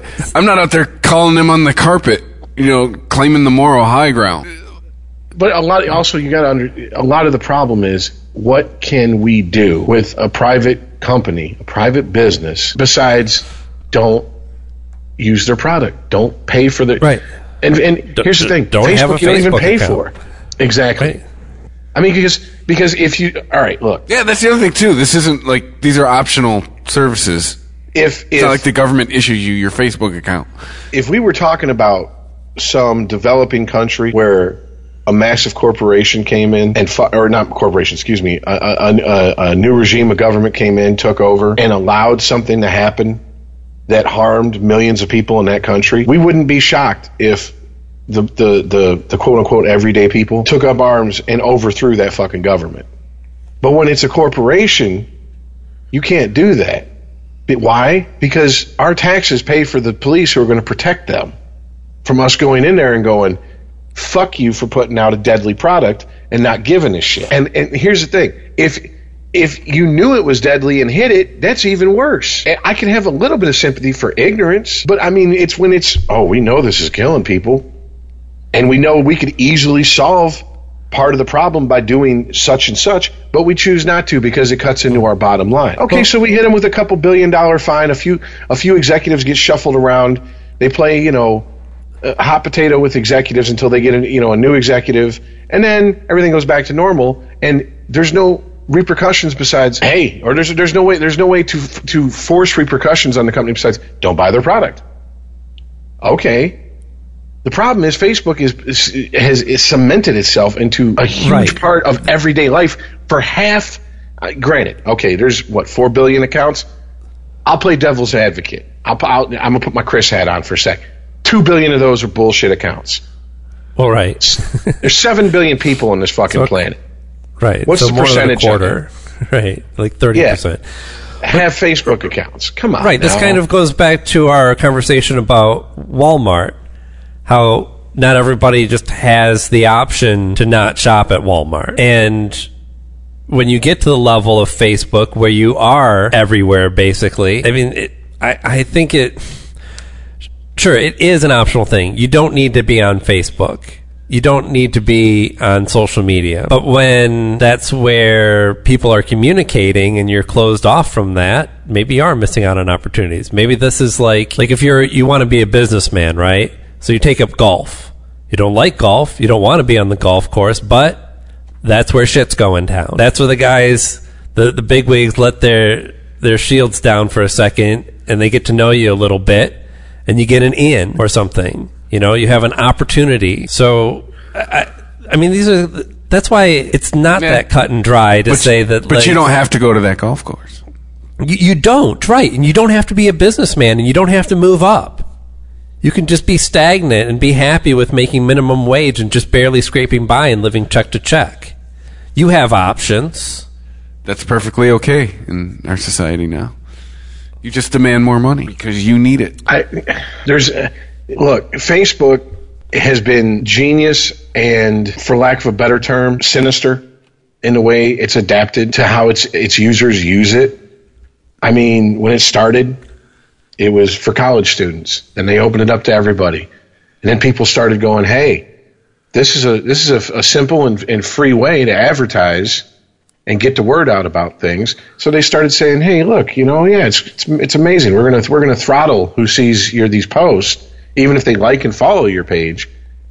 If you want everybody to see it, send us some money every month. You know, here, how about that? And it's it, it's it's a business. It's a corporation. It's it's like anything else. They're there to make money, Well, and they know that they've addicted the hardcore user to it, and that's why I laughed my considerable ass off when they said, uh, "We're going to find a way to make our users use Facebook less." No, the fuck you're not. yeah, I know, right? right. Suck my pink Royal Irish asshole, motherfucker. you ain't doing nothing of the sort. The fuck out my face with that nonsense. And and people were like, "Oh, It's like General Motors going, "Hey, we like we'd like to uh, uh, find a way for you to drive our cars less." Yeah, bullshit, bullshit. Which is which is funny you brought that up because we, uh, Gores himself, uh, uh, I can't remember his first name. Come on now, Tom Gores, who has a lot of money invested in the Detroit area, pretty much said, "Hey, guess what? All these reasons that Amazon gave for not coming to Detroit, not even being in the top twenty, it's pretty much bullshit, except for the fact that." We have no fucking public transportation to speak of in this fucking area. And the big three are just sitting there going, Oh, it's crazy. I don't know why that is. yeah. Yeah, Because you can't have people taking public transportation where they make the cars. You have to have Well- at least a stronghold of people who are going to constantly buy your product. That's why you drive on any Ford factory lot and it says all. It used to be this. I don't know if it still is. Used to be all Ford cars get to park closest to the building. Then all American made cars that aren't Ford, and then you're going to walk your fat ass off every day you go to work. Because if you come in here with a rice burner, you can park way the fuck over there. I mean, it, do, do you think a company that's that petty about its own product is going to go, yeah, you can tax us more so we could get some uh, public transportation in this city, the Motor City? Yeah, that'll work. Fuck out of here, man. Well, I I see. I guess I see Facebook and other social media platforms the same way I see the press, the media, as being more of a consumer problem than a producer problem. You're getting what you pay for, which is in many cases absolutely nothing. If you don't if you want to be on a platform where you're not advertised to, well then fork over some money. I don't I mean at this point now I, I feel like the ship has sailed and it, it's not like any of the current platforms could turn their ship around and go well, okay, we're gonna not have any advertisers, and everybody's gonna pay three bucks a month. I don't. I think that would go over like a fart in church. But maybe, maybe we'll see the Believe it. next What do the kids platform. say? Bye, Felicia. Maybe, maybe the next platform that comes up. Maybe there's somebody out there bold enough to go, hey, we're gonna do social media, and everybody chips in a little bit each month, and we'll be totally open with the way that we conduct everything. We won't do anything to reshuffle your feed or give you any advertisements at all. We'll make sure that any companies trying to uh, to make a a profile are shut down. But the problem Right. with that is, is that once people start paying for something, they're no longer you can't you can't do what Facebook basically does, which is, oh, you don't like our policies? How much you pay for Facebook? So fuck off. We don't care about your opinion. If I start giving money to something, basically, motherfucker, if it's a fee to use your product, it's backwards. I'm paying you. You now work for me. I want my social media to be X. I want it to be wide open. If I want to post gaping assholes with the entire offensive line of the New York Jets jerking off into it. I want to do it without having to worry about a fucking ban. If I want to Well- well, push no, my you- podcast, I want to do it without having to worry about well, you can you can't do that because you need to pay us. Fuck you. I'm already paying you. That's the problem. Because that's the attitude people that- get. a- look, you're not going to have a universal platform in this instance. If you want to post pornographic images, you will have to find the platform that is okay with that, and that's where you give your money. or you can just go to Twitter. Now, right? Yeah, yeah, exactly. But I mean, but you do understand the basics of what I'm saying here. People would be pissed because if Facebook continues to run like it's run now, and people are paying for it, I'm not disagreeing with you. I'm just saying, in all cases, you always get what you pay for, and if you pay zero, expect zero. I don't know. It's it is really such a fucking multi-layered issue that it, it makes my brain hurt because you can get lost in the inner workings of just just the top layer. I mean, really, it, it's it, it's beyond an onion. It's an onion the size of Jupiter, and we haven't even peeled away the first fucking layer yet. We're just at the, No. like once again, we're the fucking spearhead of this shit. This you know, uh, these generations that are alive now. Right. We are in the midst of this. We don't even understand the platforms that we're using. And that's why I bristle so much at the idea of government regulation. Like we're, we're going to start trying to regulate something when we're still in the dark. We're still in the midst of the storm. We can't see the full scope. and I'm with you, but to it, it, it, it has it. I have a ceiling for that. I mean, I just think back mm-hmm. to a couple years ago when the, the, the gun manufacturer Remington, you know, it came out that in 1948 they knew that the most popular w- rifle they sold had a fucking, I mean, just a feather trigger pull on it. To where Yeah. even, it, it, I mean, even if you're just you just gently brush it, it's going to go off. In 1948, they knew this, and it was a five and a half cent piece that they said, no, we're not going to we're not going to put that in there, and they kept that policy for decades. And it's only once they got caught doing it that they stopped doing it. And what happened? They fucking had to pay a fine, and they went to their upstate New York manufacturing facility, and they let go 700 people. And who ended up paying for it?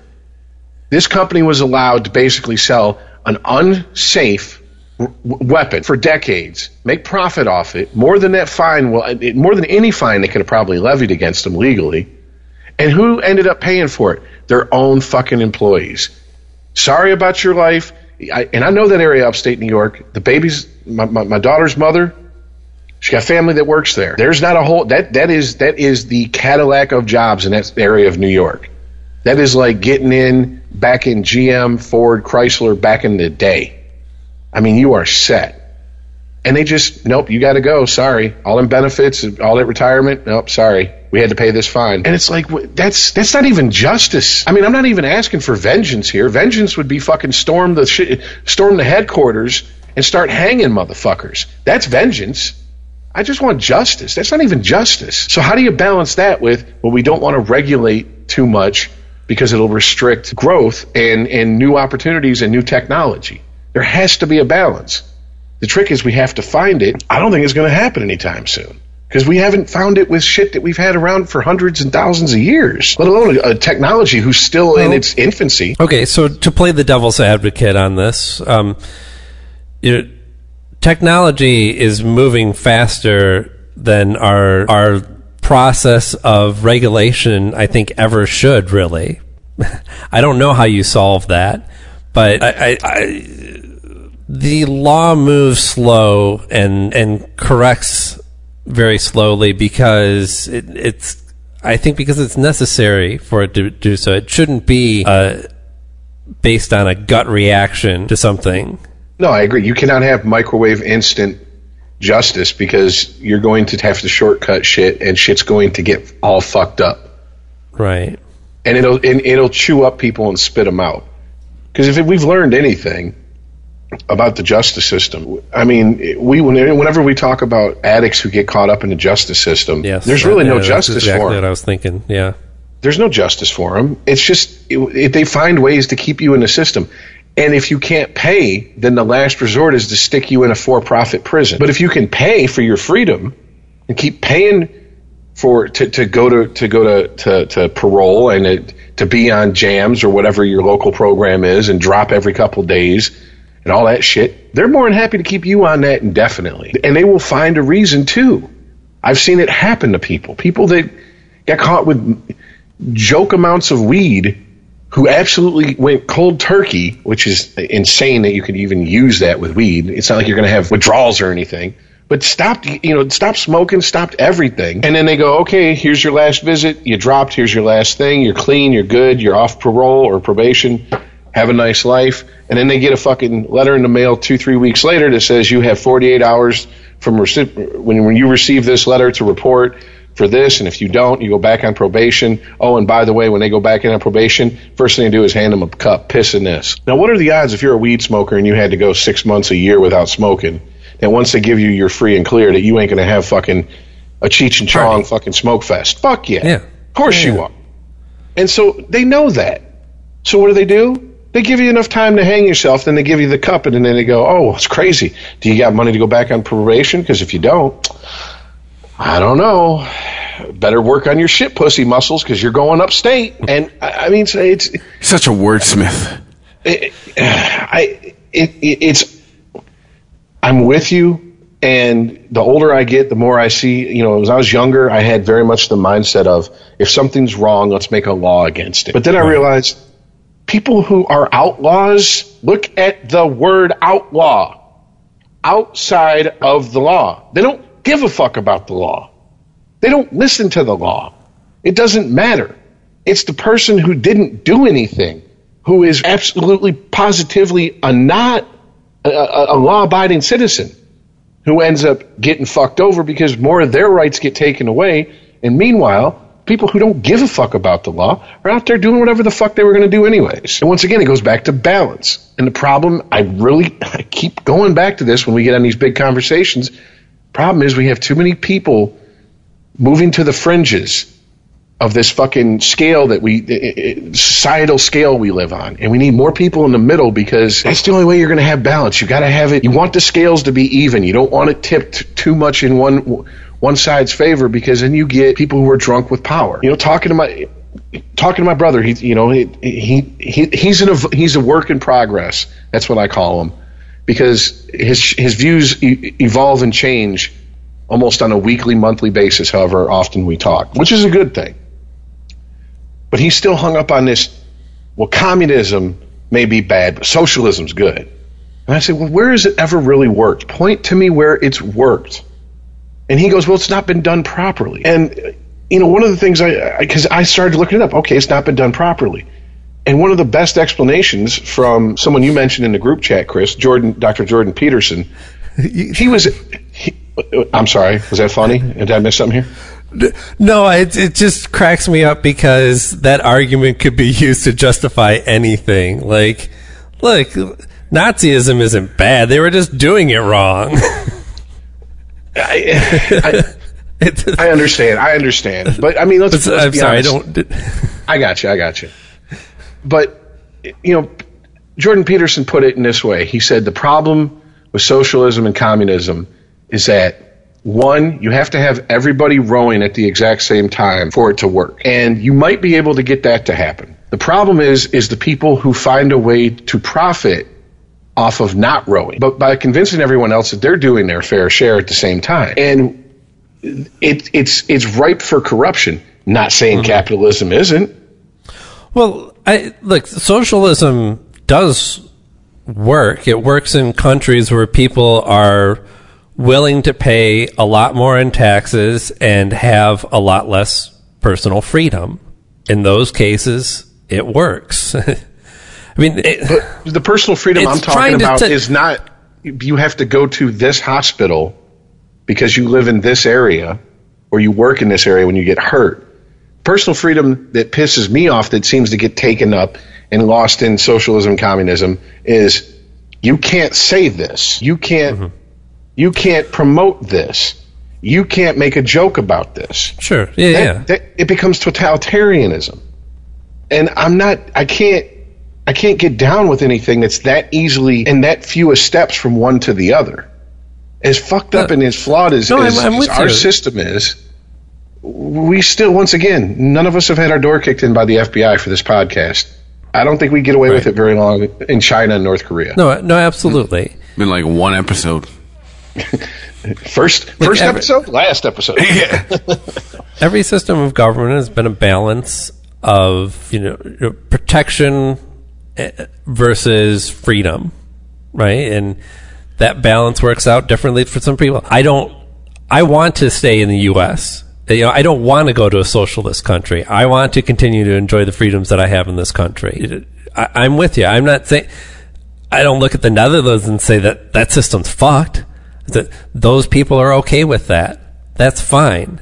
I don't feel like it's in a, a situation where anyone's being taken advantage of. But I mean, not to to harp on the on the comment of the socialism can work has just been done wrong. It's trying to really split hairs. That's one hair, right? It's one and the same thing. A system of government is only judged based on whether it works or not. You can't really say that like any system of government could work if somebody just did it right. Like it was tried and it either works or it doesn't.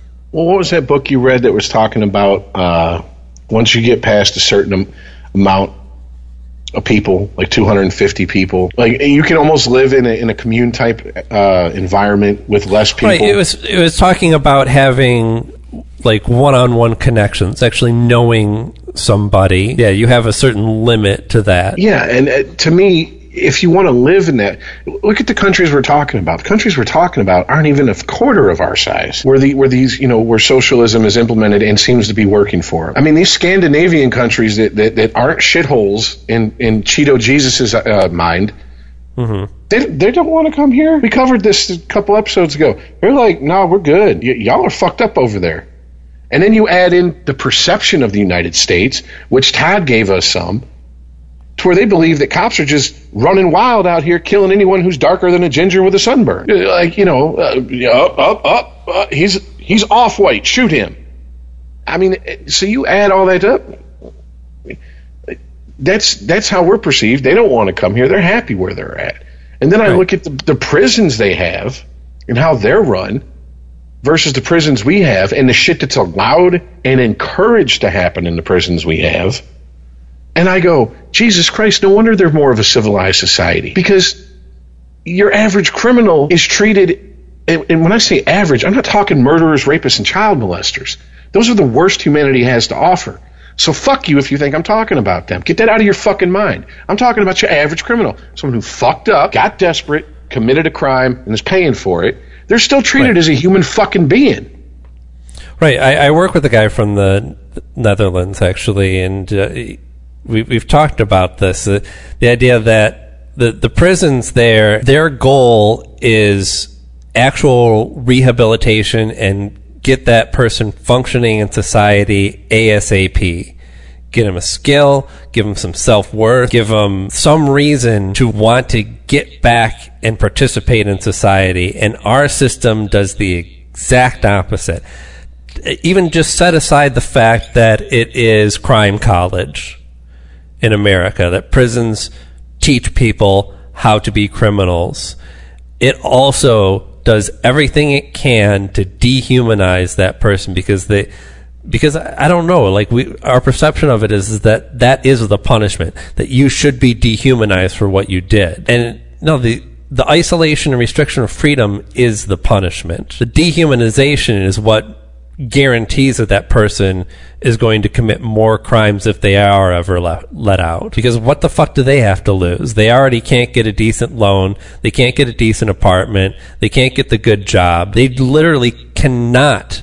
It's not about whether they have opportunities or not. They can try and lie. They can not put the shit on their resume or something, but it's going to Yeah. come back and bite them on bite them in the ass. Yeah, ask the guy who got deported 30 years after his parents brought him here how uh, being a, a, model American citizen and keeping your nose fucking clean worked for him. Eventually, it'll find you. doctor. Yeah, Right. eventually it'll find you. I mean, it's. It, yeah, I don't know. We're, we're really getting off on, on, on some territory. I mean, we've covered it before, but it's just it's it's one of the it's one of the very few subjects that I'm passionate about, and I have so much fucking empathy and compassion for the average person sitting in prison that it makes a lot of my friends sick. They're like, "How could you feel? These are criminals," and I'm like, "Criminals that did what?" I'm not once again not rapists, not murderers, not child molesters. We're talking people who fucked up, man. And they go someplace where they have a 25% chance of being raped, a 70 something percent chance of being assaulted. One in four. Those are not good odds. All right, It- we had this discussion when when when my buddy's daughter went to college. They "You have a one in four chance of being sexually assaulted," and we all said, "Why the fuck would you send your daughter to that college? Why?"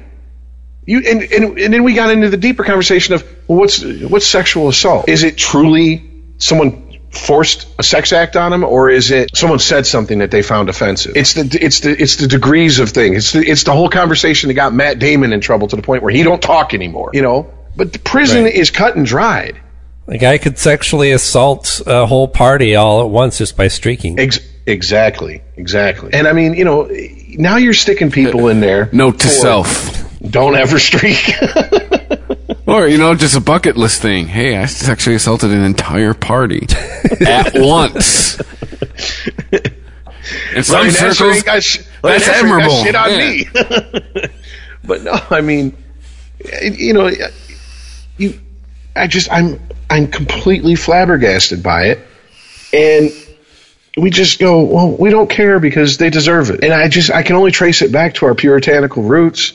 I mean, we stopped calling prisons penitentiaries because we don't expect anyone to be penitent anymore. It's just housing. We're just going to warehouse you, and we don't care what the animals. It's it's how we look at, at, at animals going to the slaughter. We don't care if the, a bunch of pigs are living together and a, uh, one pig rapes another. We don't care because bacon tastes wonderful. We don't care if a bunch of criminals get together and fucking kill each other because hey, we're making money off this. Right.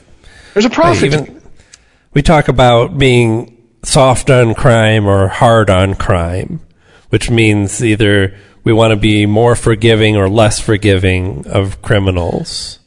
And I don't know, it's it's ridiculous. You know, it's it, there. There was a statement made years ago, or that I, or, excuse me, not not made years ago. I read years ago, and it stuck with me since I. And I mean, I was in like single digits when I read this, and I can't remember who the quote is from. I'm going to mangle the quote again because I'm, I'm great at doing that apparently. But how we treat the least of the people in our society tells us the most about ourselves Yeah. when when you have no reason to treat someone good, when I see people who have no reason to treat someone good and they do, part of my brain, I hate this part of my brain, but a small part of it, the first thing that flashes in is sucker. Look at that sucker. But then I realize, wait a minute, that's just another human fucking being. That's just human fucking compassion. And when I see people who suck up to people who can harm them or move them forward or whatever, that's seen as, oh, that's playing the game. Well, we've got it right, You know. Rich, when you, you brought up the the idea that people can't have more than a set number of personal connections, right? That was that was in uh, well, that was in *Sapiens*. Uh, yes, thank you. I forgot. Noah Yuval or Harari, I can never remember his full name. Uh, but anyway, um, that was brought up in context of where our institutions come from. You know, it started with religions, but now is more about governments and ideals like liberal humanism. That the reason that we have these structures is so that we can identify with somebody else, you know, so I can say, you know, I'm a liberal and you can say, I'm a liberal too. Oh, we must share certain ideals. We have these things in common. We are on the same team, right? So we are able to form these bigger structures and th- that form these these governments. So it, that that's the thing is though is that we we're all forming our own separate structures. You know, we're we may have we may feel like we have all contributed contributed to the structure of the American government, but really we're more invested in the substructure of liberal or conservative or whatever side it is that you've you've picked. So, you know, if you say I'm liberal and I say you're and if you, I say I'm liberal and you say you're liberal, we're on the same team and that conservative is not on our team. He is not part of the structure that we, so we don't have any connection to that person unless we personally know them. So I, I mean, I don't. I don't know what the bigger point there is. Is that maybe, Well, I- I maybe we should just all believe in America and stop dividing everything down left and right. I, I t- Well, we gotta stop I take- making everything us versus them. We every, we we distill yes. everything down to us versus them. There's well, the Right. bigger point. The bigger uh, point that I take from it is, it, government has figured out that we need to have a boogeyman outside of ourselves to constantly fight, to have a war of of something, whether it be Just a war like on religion. drugs. You have to have a devil. You have to, To have me- consequences. To me, the only acceptable perpetual war in the United States that I can see is okay to fight is the constant struggle between the government and personal freedom. Because that war, that, that conflict is worth fighting for constantly. And you're going to take losses and you're going to have to concede fucking air, you know, land and areas. It's the nature of a struggle. But the point is, they don't want us doing that. If we got drugs, terrorism, Muslims, you know, brown people, black people, whatever to be afraid of, then we don't, we're not, we don't care. We don't no, we no longer say, wait a minute, hold on. What the fuck are you doing in my name? What the fuck rights are you trying to take from me today? Trying to backdoor it in on some bill? That's the bigger thing I take from it. And that's not a left nor right issue. That is the, the human instinct to be free versus the Right. Well, the, the, the, no, I- the, the, the, knowledge that you need a structure. And until something, religion isn't going to be that structure because we already splintered into a million different religions or 2,000 or whatever there is. We've already, we fucked that up beyond, there's no going back. So that to me is the only struggle I can see where people go, well, what war would you fight perpetually? That'd be one, one, to use a term that was hot a few months ago, I'm willing to die on that hill. I'm not willing to die for war on terror, war on drugs, war on fast food. Eh, fuck all that shit. That's that's just that's you're shining brass on the Titanic, man. You're staring at the tree missing the forest. That's how I look at it. So that's the bigger issue I take from it. And I understand in a smaller group, it's easier to, to focus and, and know everybody. And when you know people on a one-on-one basis, it's it's right no because longer. The go ahead, structures I'm are based on trust. You know, Yeah, you it's have no to longer- you have to be able to trust somebody to do business with them, to have transactions with them. I, I have to trust that if I send you this check, that you're going to send me something back for that. I'm going to get my headphones in the mail or something like that. You know, that and and if you can't if you can't base that trust off of personally knowing somebody, then you have to trust that they are invested in the system, right? The system And being in this system case, has- if I send the check, if I pay for headphones and they don't show up, I'm going to give that person a negative rating online and that may negatively affect their business. Yeah, I mean, perfect case in point. Just sold an amp online, pretty expensive amp. Mm-hmm. Third party website that I sold it through. He sent the money to him. They contacted me. We confirmed we have the money. We have your routing number for your account. When he confirms delivery, we'll release the money to your bank. If he doesn't confirm delivery within 72 hours of you it, saying you sent it, then we'll cancel the deal. We're just going to dead that. We're going to dead that deal you know, for whatever reason. And they told me every step to take, and I followed it, and it worked perfectly. But there was an element of trust with a third party website who I'd never done business with before. Right, you're trusting the you're trusting the website, but I mean, there's if you try and go widescreen on this, there's a bigger trust there too. I mean, you're just trusting that the dollar is worth something. You know, oh, Yeah, yeah. you're uh, just That- yeah. you're having an exchange for currency that really holds no intrinsic value. It just holds an idea of value that everybody, the guy that's buying the amp, Reverb that's handling the transaction, you know, they're and you yourself are all buying into that this money is worth something. That's the that's the bigger system that we have to create, right? We can't you can't grow a population and an economy uh, without credit without having the idea that like I can you know just give out money or or something and trust that that will come back to me unless we're all buying into the same system you know and it's your neighbor and you know that person Sure, I'm going to give that guy 20 bucks and I know he's going to pay me back or he's going to look out for me in this situation. But when you can't possibly know that person personally, sometimes that person's on the other side of the fucking world. You have no idea who they are or what their business is like, but you're all trusting in the fact that, hey, they, they're going to send me money and that money is going to be worth something and I'm going to spend it on other shit. But I, you know, the whole reason I brought this up was because of, we were talking about the way that we handle prisoners. And we are essentially kicking them out of that system that we've created, that trust system. And, you know, uh, if you've done something that warrants being ostracized, being excluded for whatever reason from that system, there, if there's, if your crime is not so great that you're going to be in prison for the rest of your life, at some point, we're going to have to trust you again, right? We're trusting you just by letting you out. We trust that you've done your time, that you're repentant, that you're not going to come back in here, that you've learned your lesson. Well, you also have to trust them that they can be part of society, that they can get a regular job and pay taxes and move on with their life and just look at that as a mistake.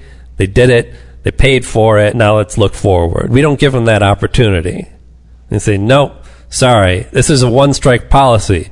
As soon as you are in the system, as soon as you are a prisoner, you are untrustworthy.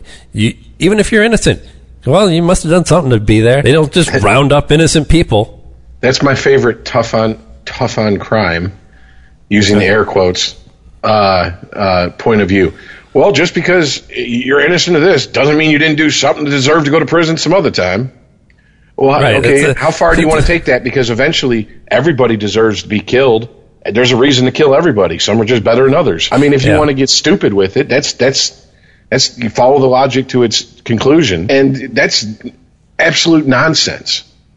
But I mean, let me let me ask you guys a Right, question. that's like, I mean, like you meeting a understand- German and being like, "Oh, a Nazi, huh? Well, hey, we're not all Nazis, okay, but you, you got to be in Germany for some reason, right? That's where the Nazis are."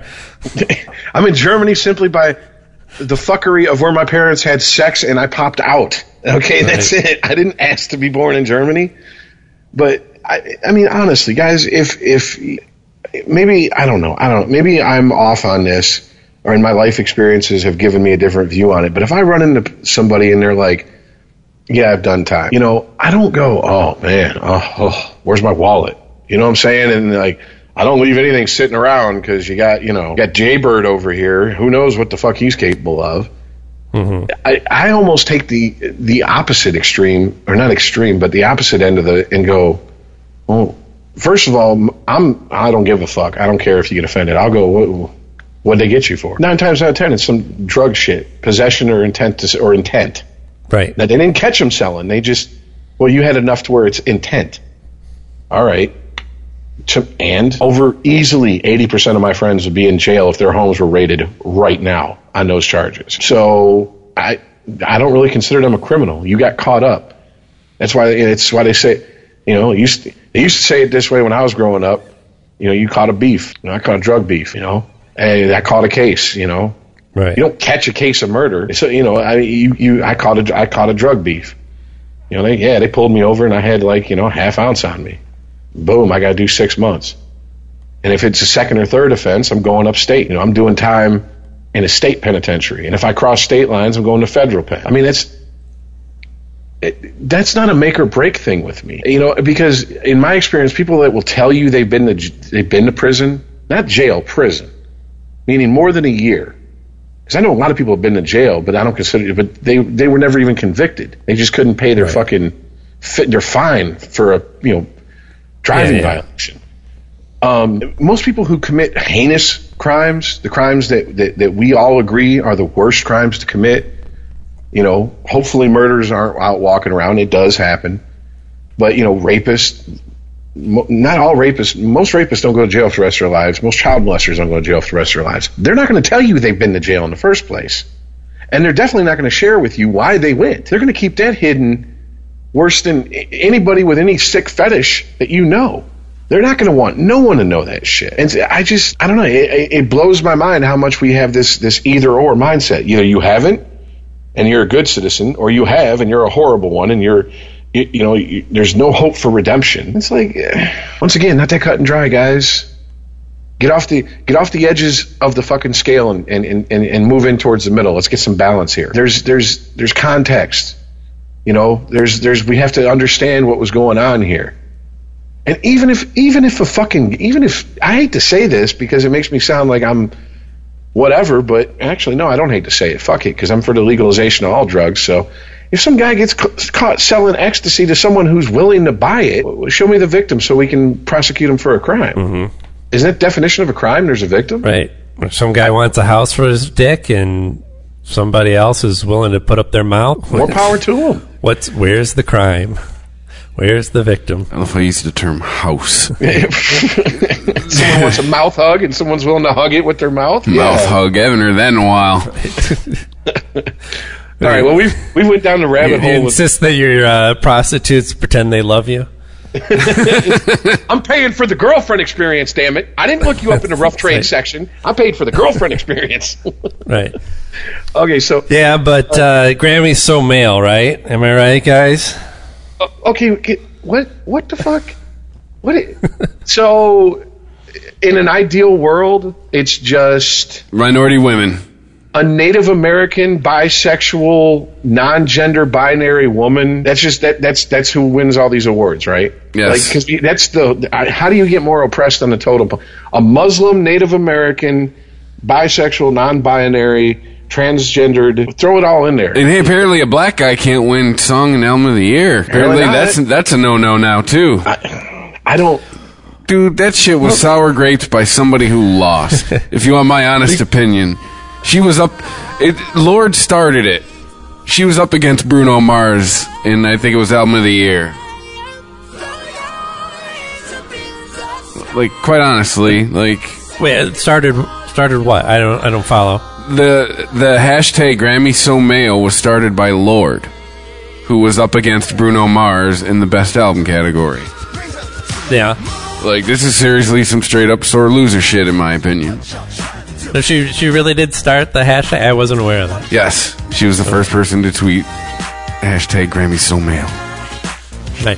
Well, she was also she refused to perform. She was offered to perform at the Grammys, and didn't because they wouldn't allow her to perform solo. She had to be on stage with her band for some reason, and all the male performers. There, there was no requirement for them to have a band on stage. Aren't we like a couple years out of like women winning everything at the Grammys? I don't know. Wait, It- wasn't it last year? Didn't Beyonce fucking win everything last year?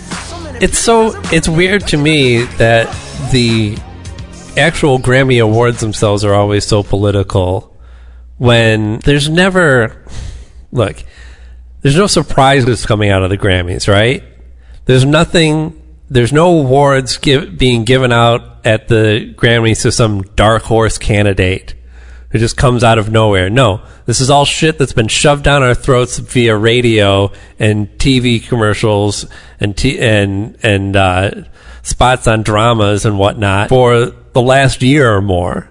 There's no surprise who's fucking sweeping the Grammys. It's fucking Bruno Mars. Of course it is because every one of his songs go to number one. Everybody fucking loves him. So this idea that like the Grammys are the ones that are so male or so anything.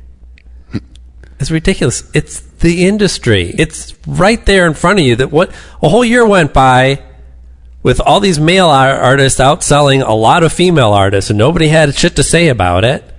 Mm-hmm. It's the Grammys that are the problem. Why are the Grammys the problem? The Grammys are nothing. The Grammys are not the industry. The Grammys are a fucking joke. Thank I know that I know that we already talked about all the nominees and everything, but honestly, that's the only part of it that's interesting to me.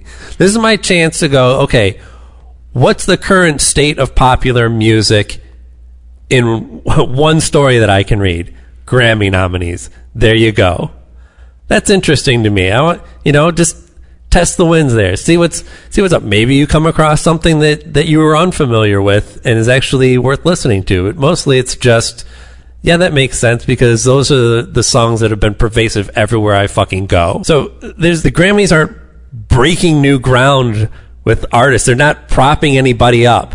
They're merely tipping the hat to people who have already made their millions of dollars on these songs and albums. When is the last and it's, time? and it's more a reflection of record sales than it is anything. Yeah, exactly. It's always it's it's awards for commerce, really. When is Yes, the last yes. time you guys remember an award show? Not necessarily the Grammys or the or the well, American Music Awards. I believe is based like they have. There's no pretense about it. It's just based strictly on sales. Right. Like they make no bones about it. They're not even trying to claim like artistic whatever. They're just no. This is who's sold the most. We're gonna put them up, and then their peers are gonna not are gonna vote on it. Um, but out of any major award show, there was like a holy shit that one. I mean, I I like thinking back. I got to go back to like really showing my age with this one when uh, Neil Young won Video of the Year at, at, at the MTV Video Music Awards for this notes for you and he was up against like i think that was the year that he was up against like sledgehammer by peter gabriel and Okay. You know so that give to give you the time period and there was like a big stink and the people that, that voted at mtv and shit said well artistically it was a great satire of everything going on in the rock world right now i mean if you want to get to the technical aspect of videos yeah Sledgehammer won that award. It's not technically the greatest video of the year. You know, Neil Young's This Note's for You. But overall, they felt it was artistically superior to. Right, because of its impact. Oh, well, I guess you could say politically. I mean, Yeah. because all, all music is political. But I mean, that was the 80s and there was that big stink about it. Yeah. And then and then we, we, we drifted into the Milli Vanilli era where it was like, you got to be shitting me, right? Really? Milli Vanilli won best new artist, record of the year, all that shit. And then that then all and that poorly kept secret that it was all studio fuckery came out and was confirmed. And then it was like this. Okay, now we're gonna try to get people like we're gonna go for the. Okay, we're gonna get like. uh Oh, and that was the same period of time that uh Jethro Tull won best metal performance. Yeah, up against the Black Album, I believe. Uh, it was And Justice for All. But Oh, yeah, yeah. yeah. Um, and so I mean, you know, it, it, there was this period where they tried to get like super artsy fartsy, like we want to get the you know the the the the the best of the mainstream people who have the most integrity as far as you know appearance of. And then it was like then the 2000s happened and it just went back to Nope, to commerce. Yeah. Yep. Dance just dance for us lip sync we don't care i mean I, I i don't know how anyone takes the grammys and takes it that seriously i what, what it really is is it seems to me is the grammys and the oscars these were drama and music nerds growing up and they got shit on. And now they got some power. Now they got now they got popular. And now they're pissed off because no one's fucking patting them on the back as much as they think they deserve. And ultimately what they're all losing sight of is art is subjective. And to give an award away for something as subjective as art is meaningless in the first place. And if you were as woke as you think you are, by the way, I have to I have to get off on a little s- s- tiny tirade right here. Finally listened to I mean actually looked up the lyrics to that Redbone song. Really? Stay woke. That's the refrain of that song. Oh, really? Yeah, it no, I can't. I can't like that song. God damn it! No, I mean I still like it. It's a well put together song. It's it's a song like oh, yeah. I said when I heard it, I couldn't pin. I was like, is this an old one that slipped through the cracks on me? Is this new? But I mean, it's like, dude, you're trying. Okay, childish Gambino. First of all, uh, Mr. Glover, you're trying too hard. Okay, it just No, that's his name from the Wu Tang. His name came from the Wu Tang name generator. Yes, yes, I know, I know, but still, it just you're, dude. I get it, but you're trying way too hard. That's that's going to date that song Mine is the the Great Contender, by the way. Oh, excuse me. that would date that song if people actually listen to lyrics anymore. But hardly anyone listens to lyrics anymore. So that song will probably end up being popular, and in 20 years you're going to hear it on, you know, classic R&B and hip hop stations. But anyways, I, I, these are just fucking music and drama nerds, and they, they're too full of themselves. And now they're and and this mentality of I deserve this. Deserve what? Eh, you know what? Give everybody who's nominated a statue. Do you feel better? You feel better now? Like the way I feel about a Grammy is what, what I saw in the documentary Pearl Jam 20. They go to fucking Stone Gossard's house And he goes in his basement in a little room tucked away in the corner. And he's like, This is where I keep all my memorabilia. And literally, Cameron Crowe walks over while he's talking about some other piece of memorabilia he has from, from the Mother Love Bone days. And he picks up a Grammy and he blows like a half inch of dust off it. And he goes, Oh, yeah, that's where I put those. Exactly. What the fuck does it? That, that doesn't. Look at all the artists who haven't won Grammys, and they, they, they and what do the Grammys do? They, they try to tack on. Oh, we're sorry about that. We're going to give you a lifetime achievement award. I don't want your consolation prize. I didn't want. I didn't want bullshit in the first place. Because hindsight is twenty twenty, and we realize that you actually were making good music all along. We just didn't care.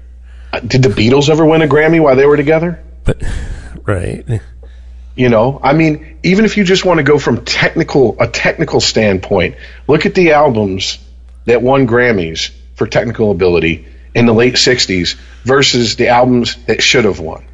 I mean, you could take an engineer and a producer like Eddie Kramer and put him up against producer of you know some bubblegum you know yummy yummy yummy I got love in my tummy shit and he he blows him off the map from a technical standpoint but they didn't give the award for that. It was once again a popularity contest. And these are the nerds that got popular and now they're pissed off. And what's the easiest way to get pissed off? Well if you're one of these troglodytes who happen to be male well we're going to throw that out there.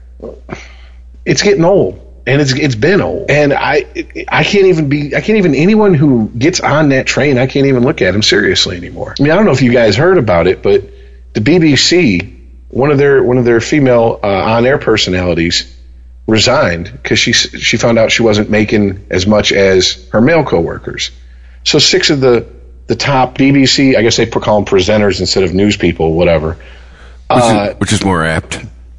Yes, it is actually. It, once again, we're behind the curve on that. Yeah, No, talking like your boy in what's that show, Aaron? He says people want to hear me read the news.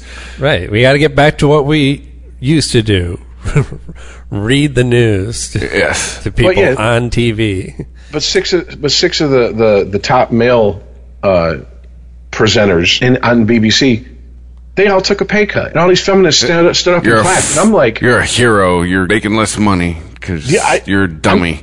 I'm gonna I'm gonna say this because fuck it, I said it and I'm gonna own it. I said this like a year ago on one of these shows. I said, watch, this will be how they start defining equality. Instead of going, this person is paid this much and I deserve to be paid as much as them, they're gonna start saying, well, we're only gonna pay the women this much, so we're only gonna pay the men what we pay the women.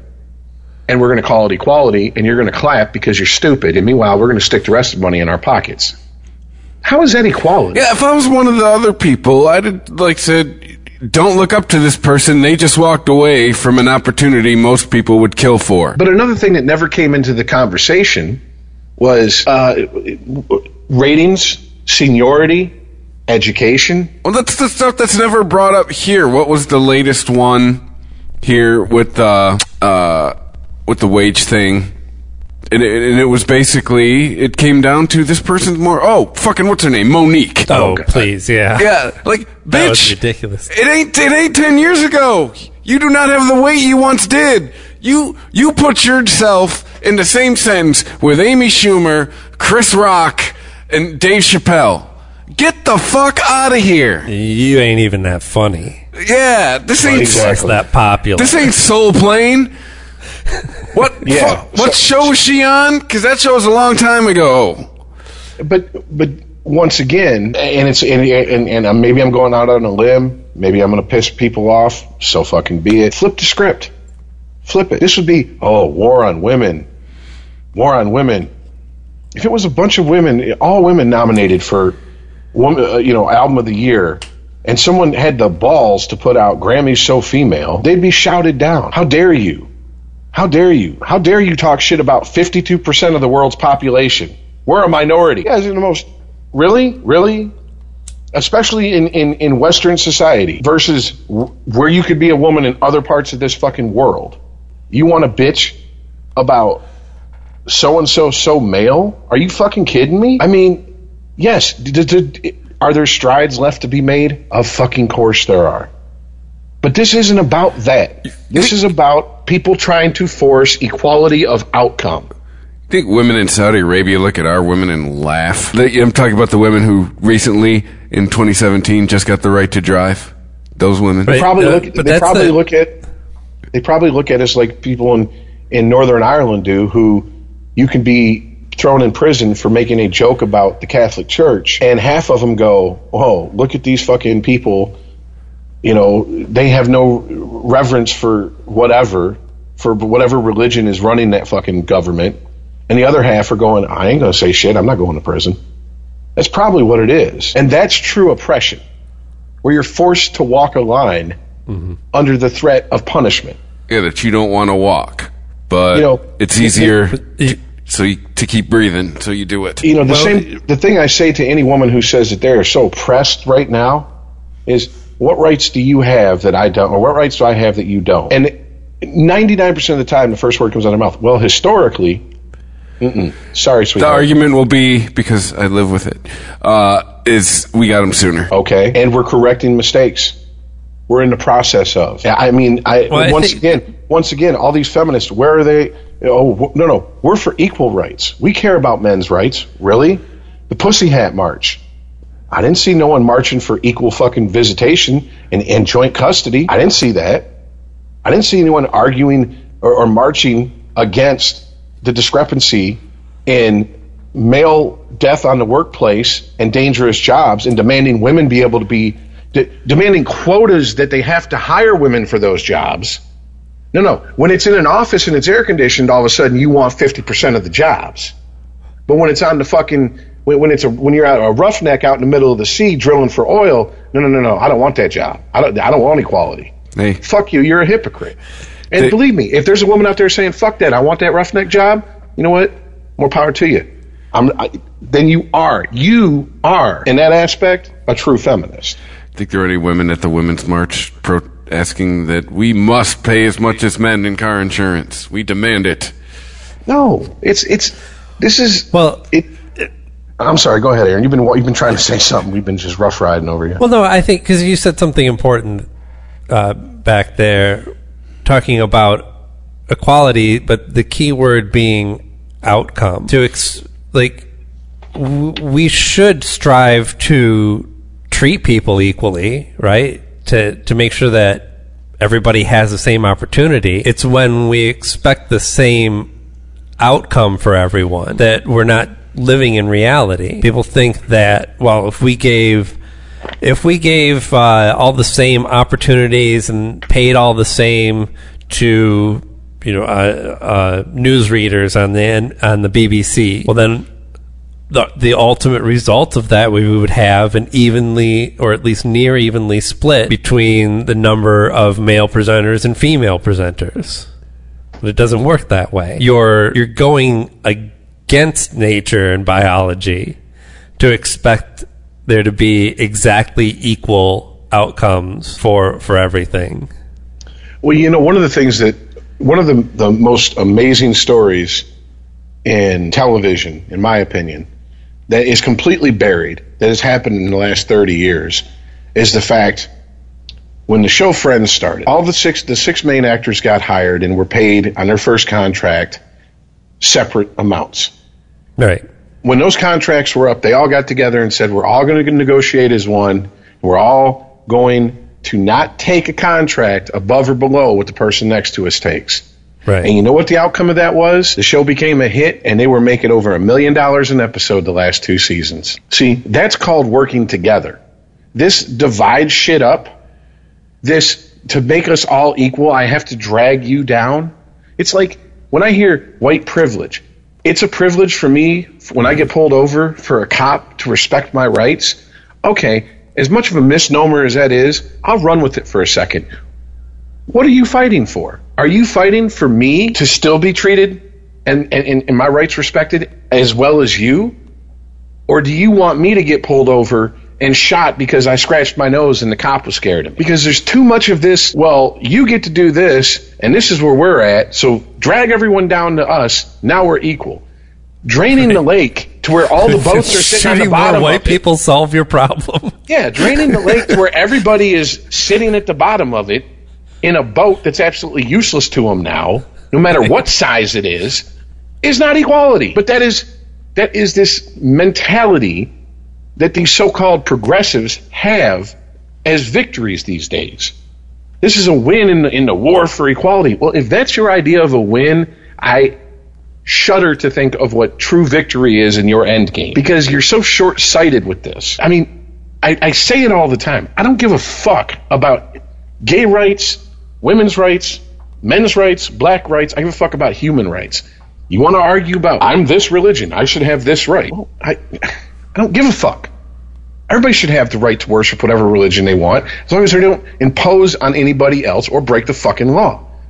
Well, I, I, I think as you know, a, a black man, I should be able to be pulled over and treated like just like your average white man does. Exactly. Why am I an asshole because my rights aren't being violated?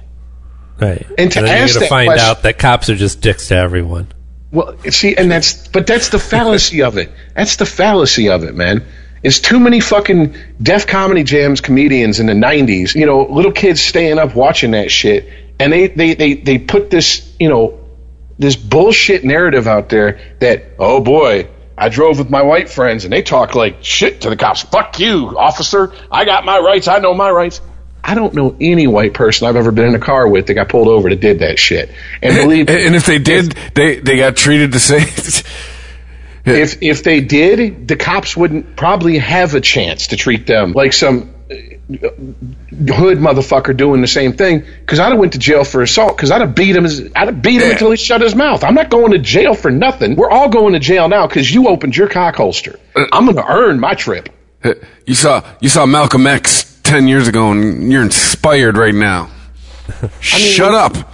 You know, the, you know, Chris Rock put out when he had the Chris Rock show in the late '90s on HBO, how not to get your ass whooped by the cops. Yes. Have a white friend. that was Don't- one of them. Don't get out of the car. Don't yell at the cops. Yeah, turn Don't- your music down. Yeah.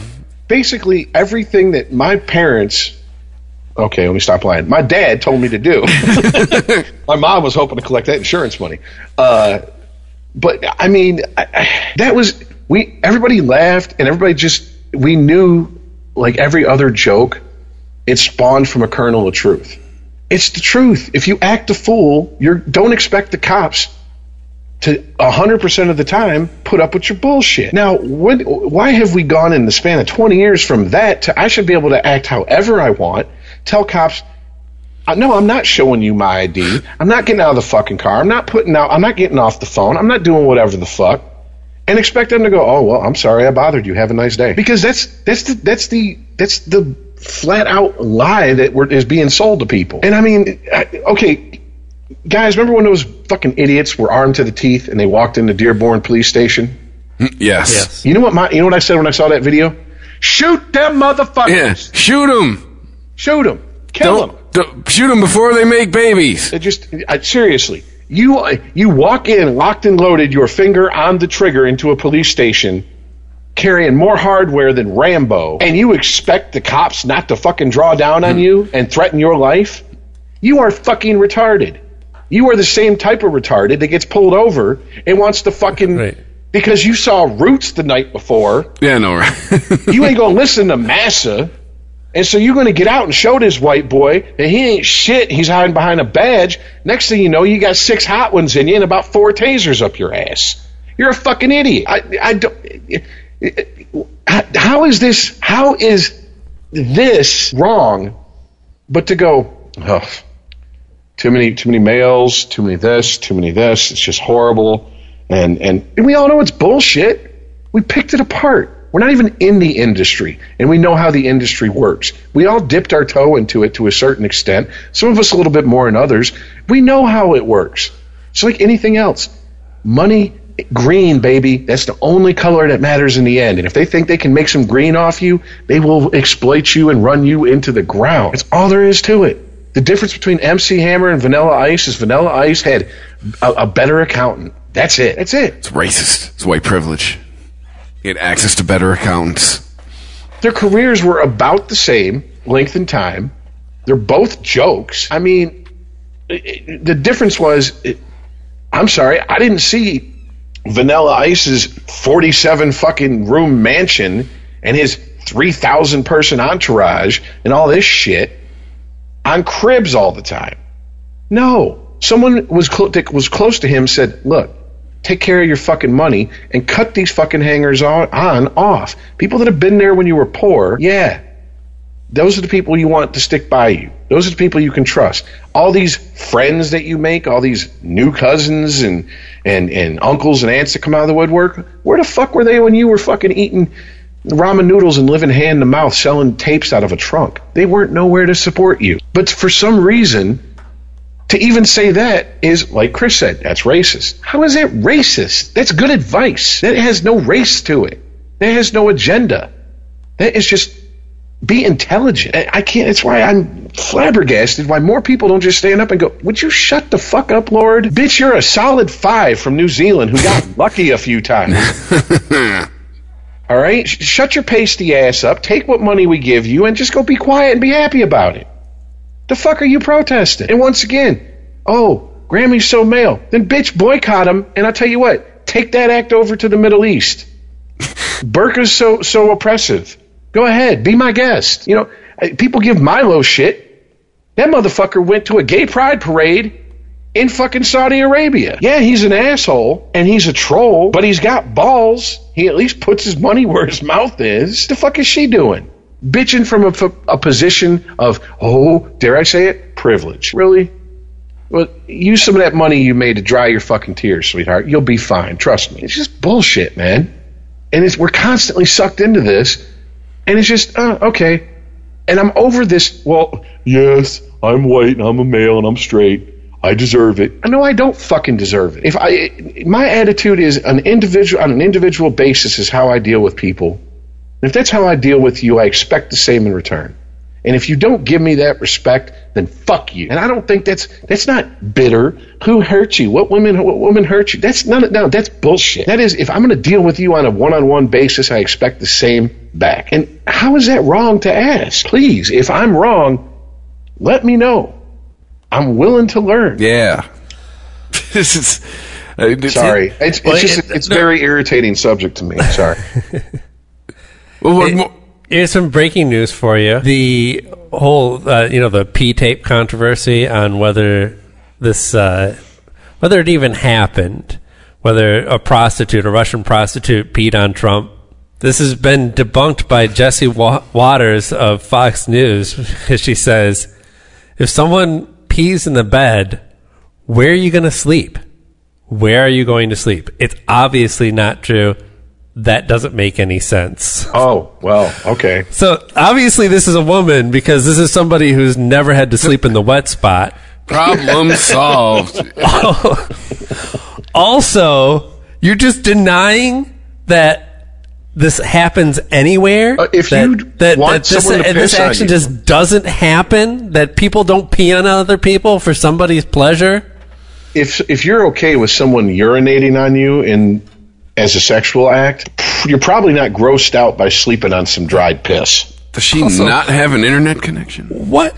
Also, why would Trump be sleeping in the bed that he fucked the prostitute in? Right? Yeah, he's Doesn't got he money. his he's, own room.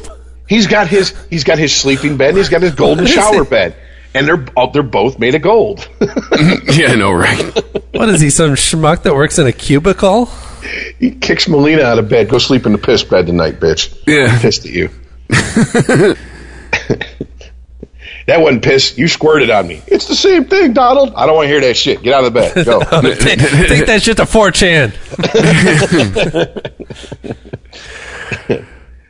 Yeah, I can't believe like I've there's been lengthy arguments that I've seen on 4chan.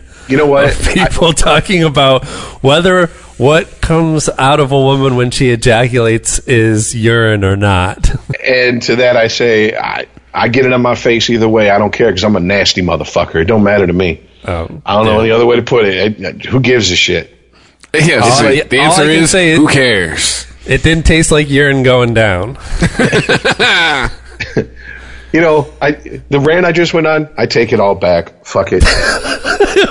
Somebody just execute us. you win. We're horrible. You know, yes. I just, I, uh, I, I don't know. Fuck it. Yeah, sure. Let let women have their turn. Go ahead. You find out how wonderful it is to run the world and everybody hate you just for the virtue about what genitalia you were born with. Right, but you know, know. It, You'll- the By the way- fallacy by here You'll never know what it's some- like to have a dick. By the way, how revered is Margaret Thatcher? Didn't they just reject a st- putting a statue up of her in her home country? Now, is that I don't know. sexism? Apparently, England needs to go to diversity training. Eh, not when they're a cunt. I mean, that's documentable. I'm just saying, you know, Miss Iron Panties herself. But they love cunts over there.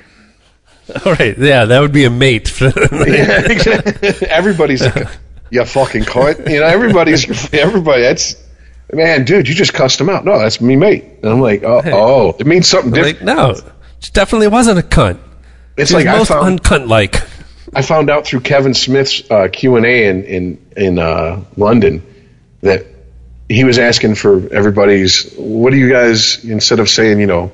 Because Jay said I'm going to get up in them guts instead of fucking. He's like, what, what, Right. what's your what's what's your euphemisms for sex? And this chick stands up. She goes.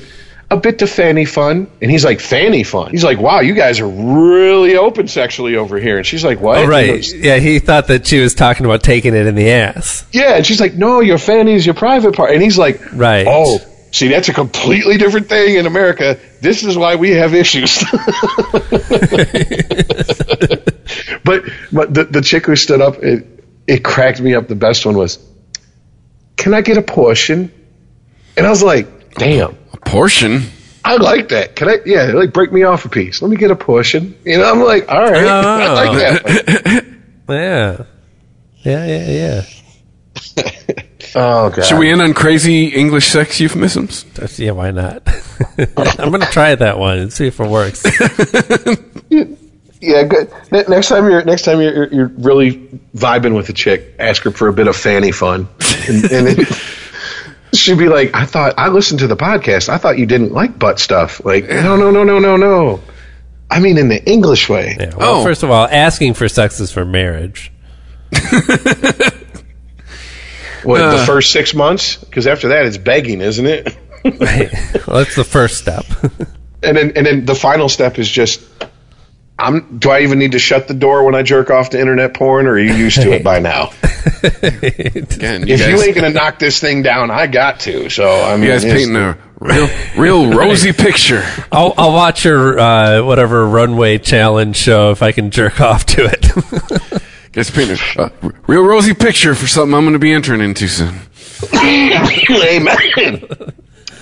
You'll get to a point where you're like, "Can I just rub it on you while you sleep?" You're like, "Just don't wake me up." You're like, "Okay." you're just rubbing it on her thigh. Like, clean it. it's, a, it's a win if she's not mad. And then, and then you're gonna have to learn you got to clean up afterwards because they don't appreciate waking up like, "What is this shit all over my?" Oh, what the fuck? You couldn't even get a rag. Like, okay, I know kinda- for next time. I kind of lucked out in that department. Hmm. Horrible. Hashtag unregimented so male. Yeah, that's right. We don't apologize for it because we don't have sponsors. but if you feel like toss us a couple bucks, you go to ChristopherMedia.net, you hit the donate button. My apology can be bought. Yeah, exactly. You want me to atone for my sins? Yeah. Here- here's, money. here's, Starts here's at ten. this- Starts at ten take it all grand. back. Yeah. here's for how sale. here's here's how this works. Uh, Unregimented, episode 223. Proud to announce we got a sponsor, episode 224. Sad to announce Rich has left the show.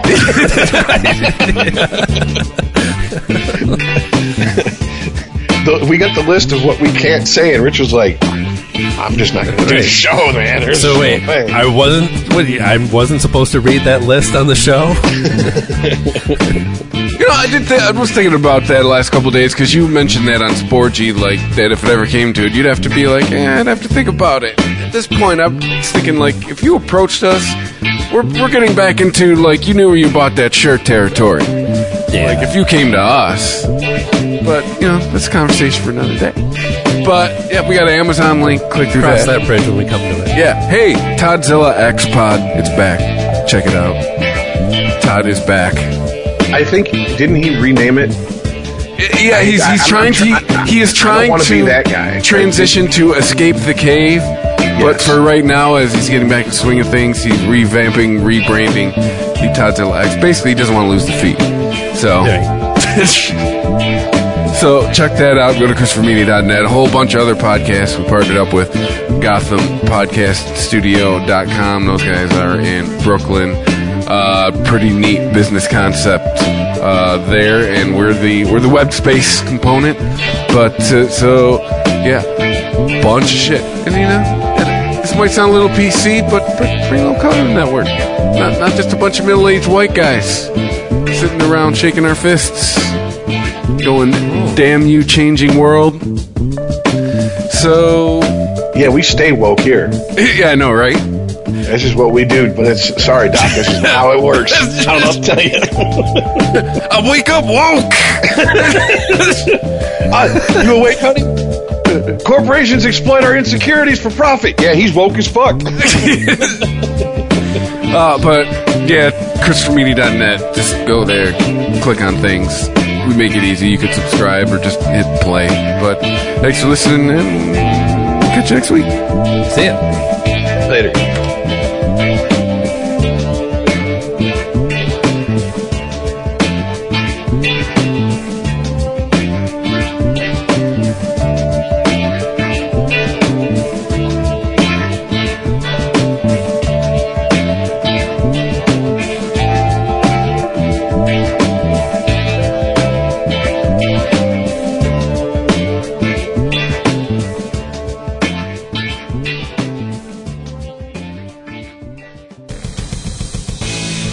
If you like this show, please tell a friend. Please follow us on Twitter and like and share us on Facebook by searching for Christopher Media. You can subscribe to all ChristopherMedia.net shows for free on ChristopherMedia.net. Please make sure to rate and comment on all your favorite Christopher Media shows. Thank you in advance for supporting Christopher Media by clicking on the PayPal button and by clicking through to all the sponsors who support ChristopherMedia.net. Thank you for visiting ChristopherMedia.net and thank you for listening. Thank you for visiting ChristopherMedia.net.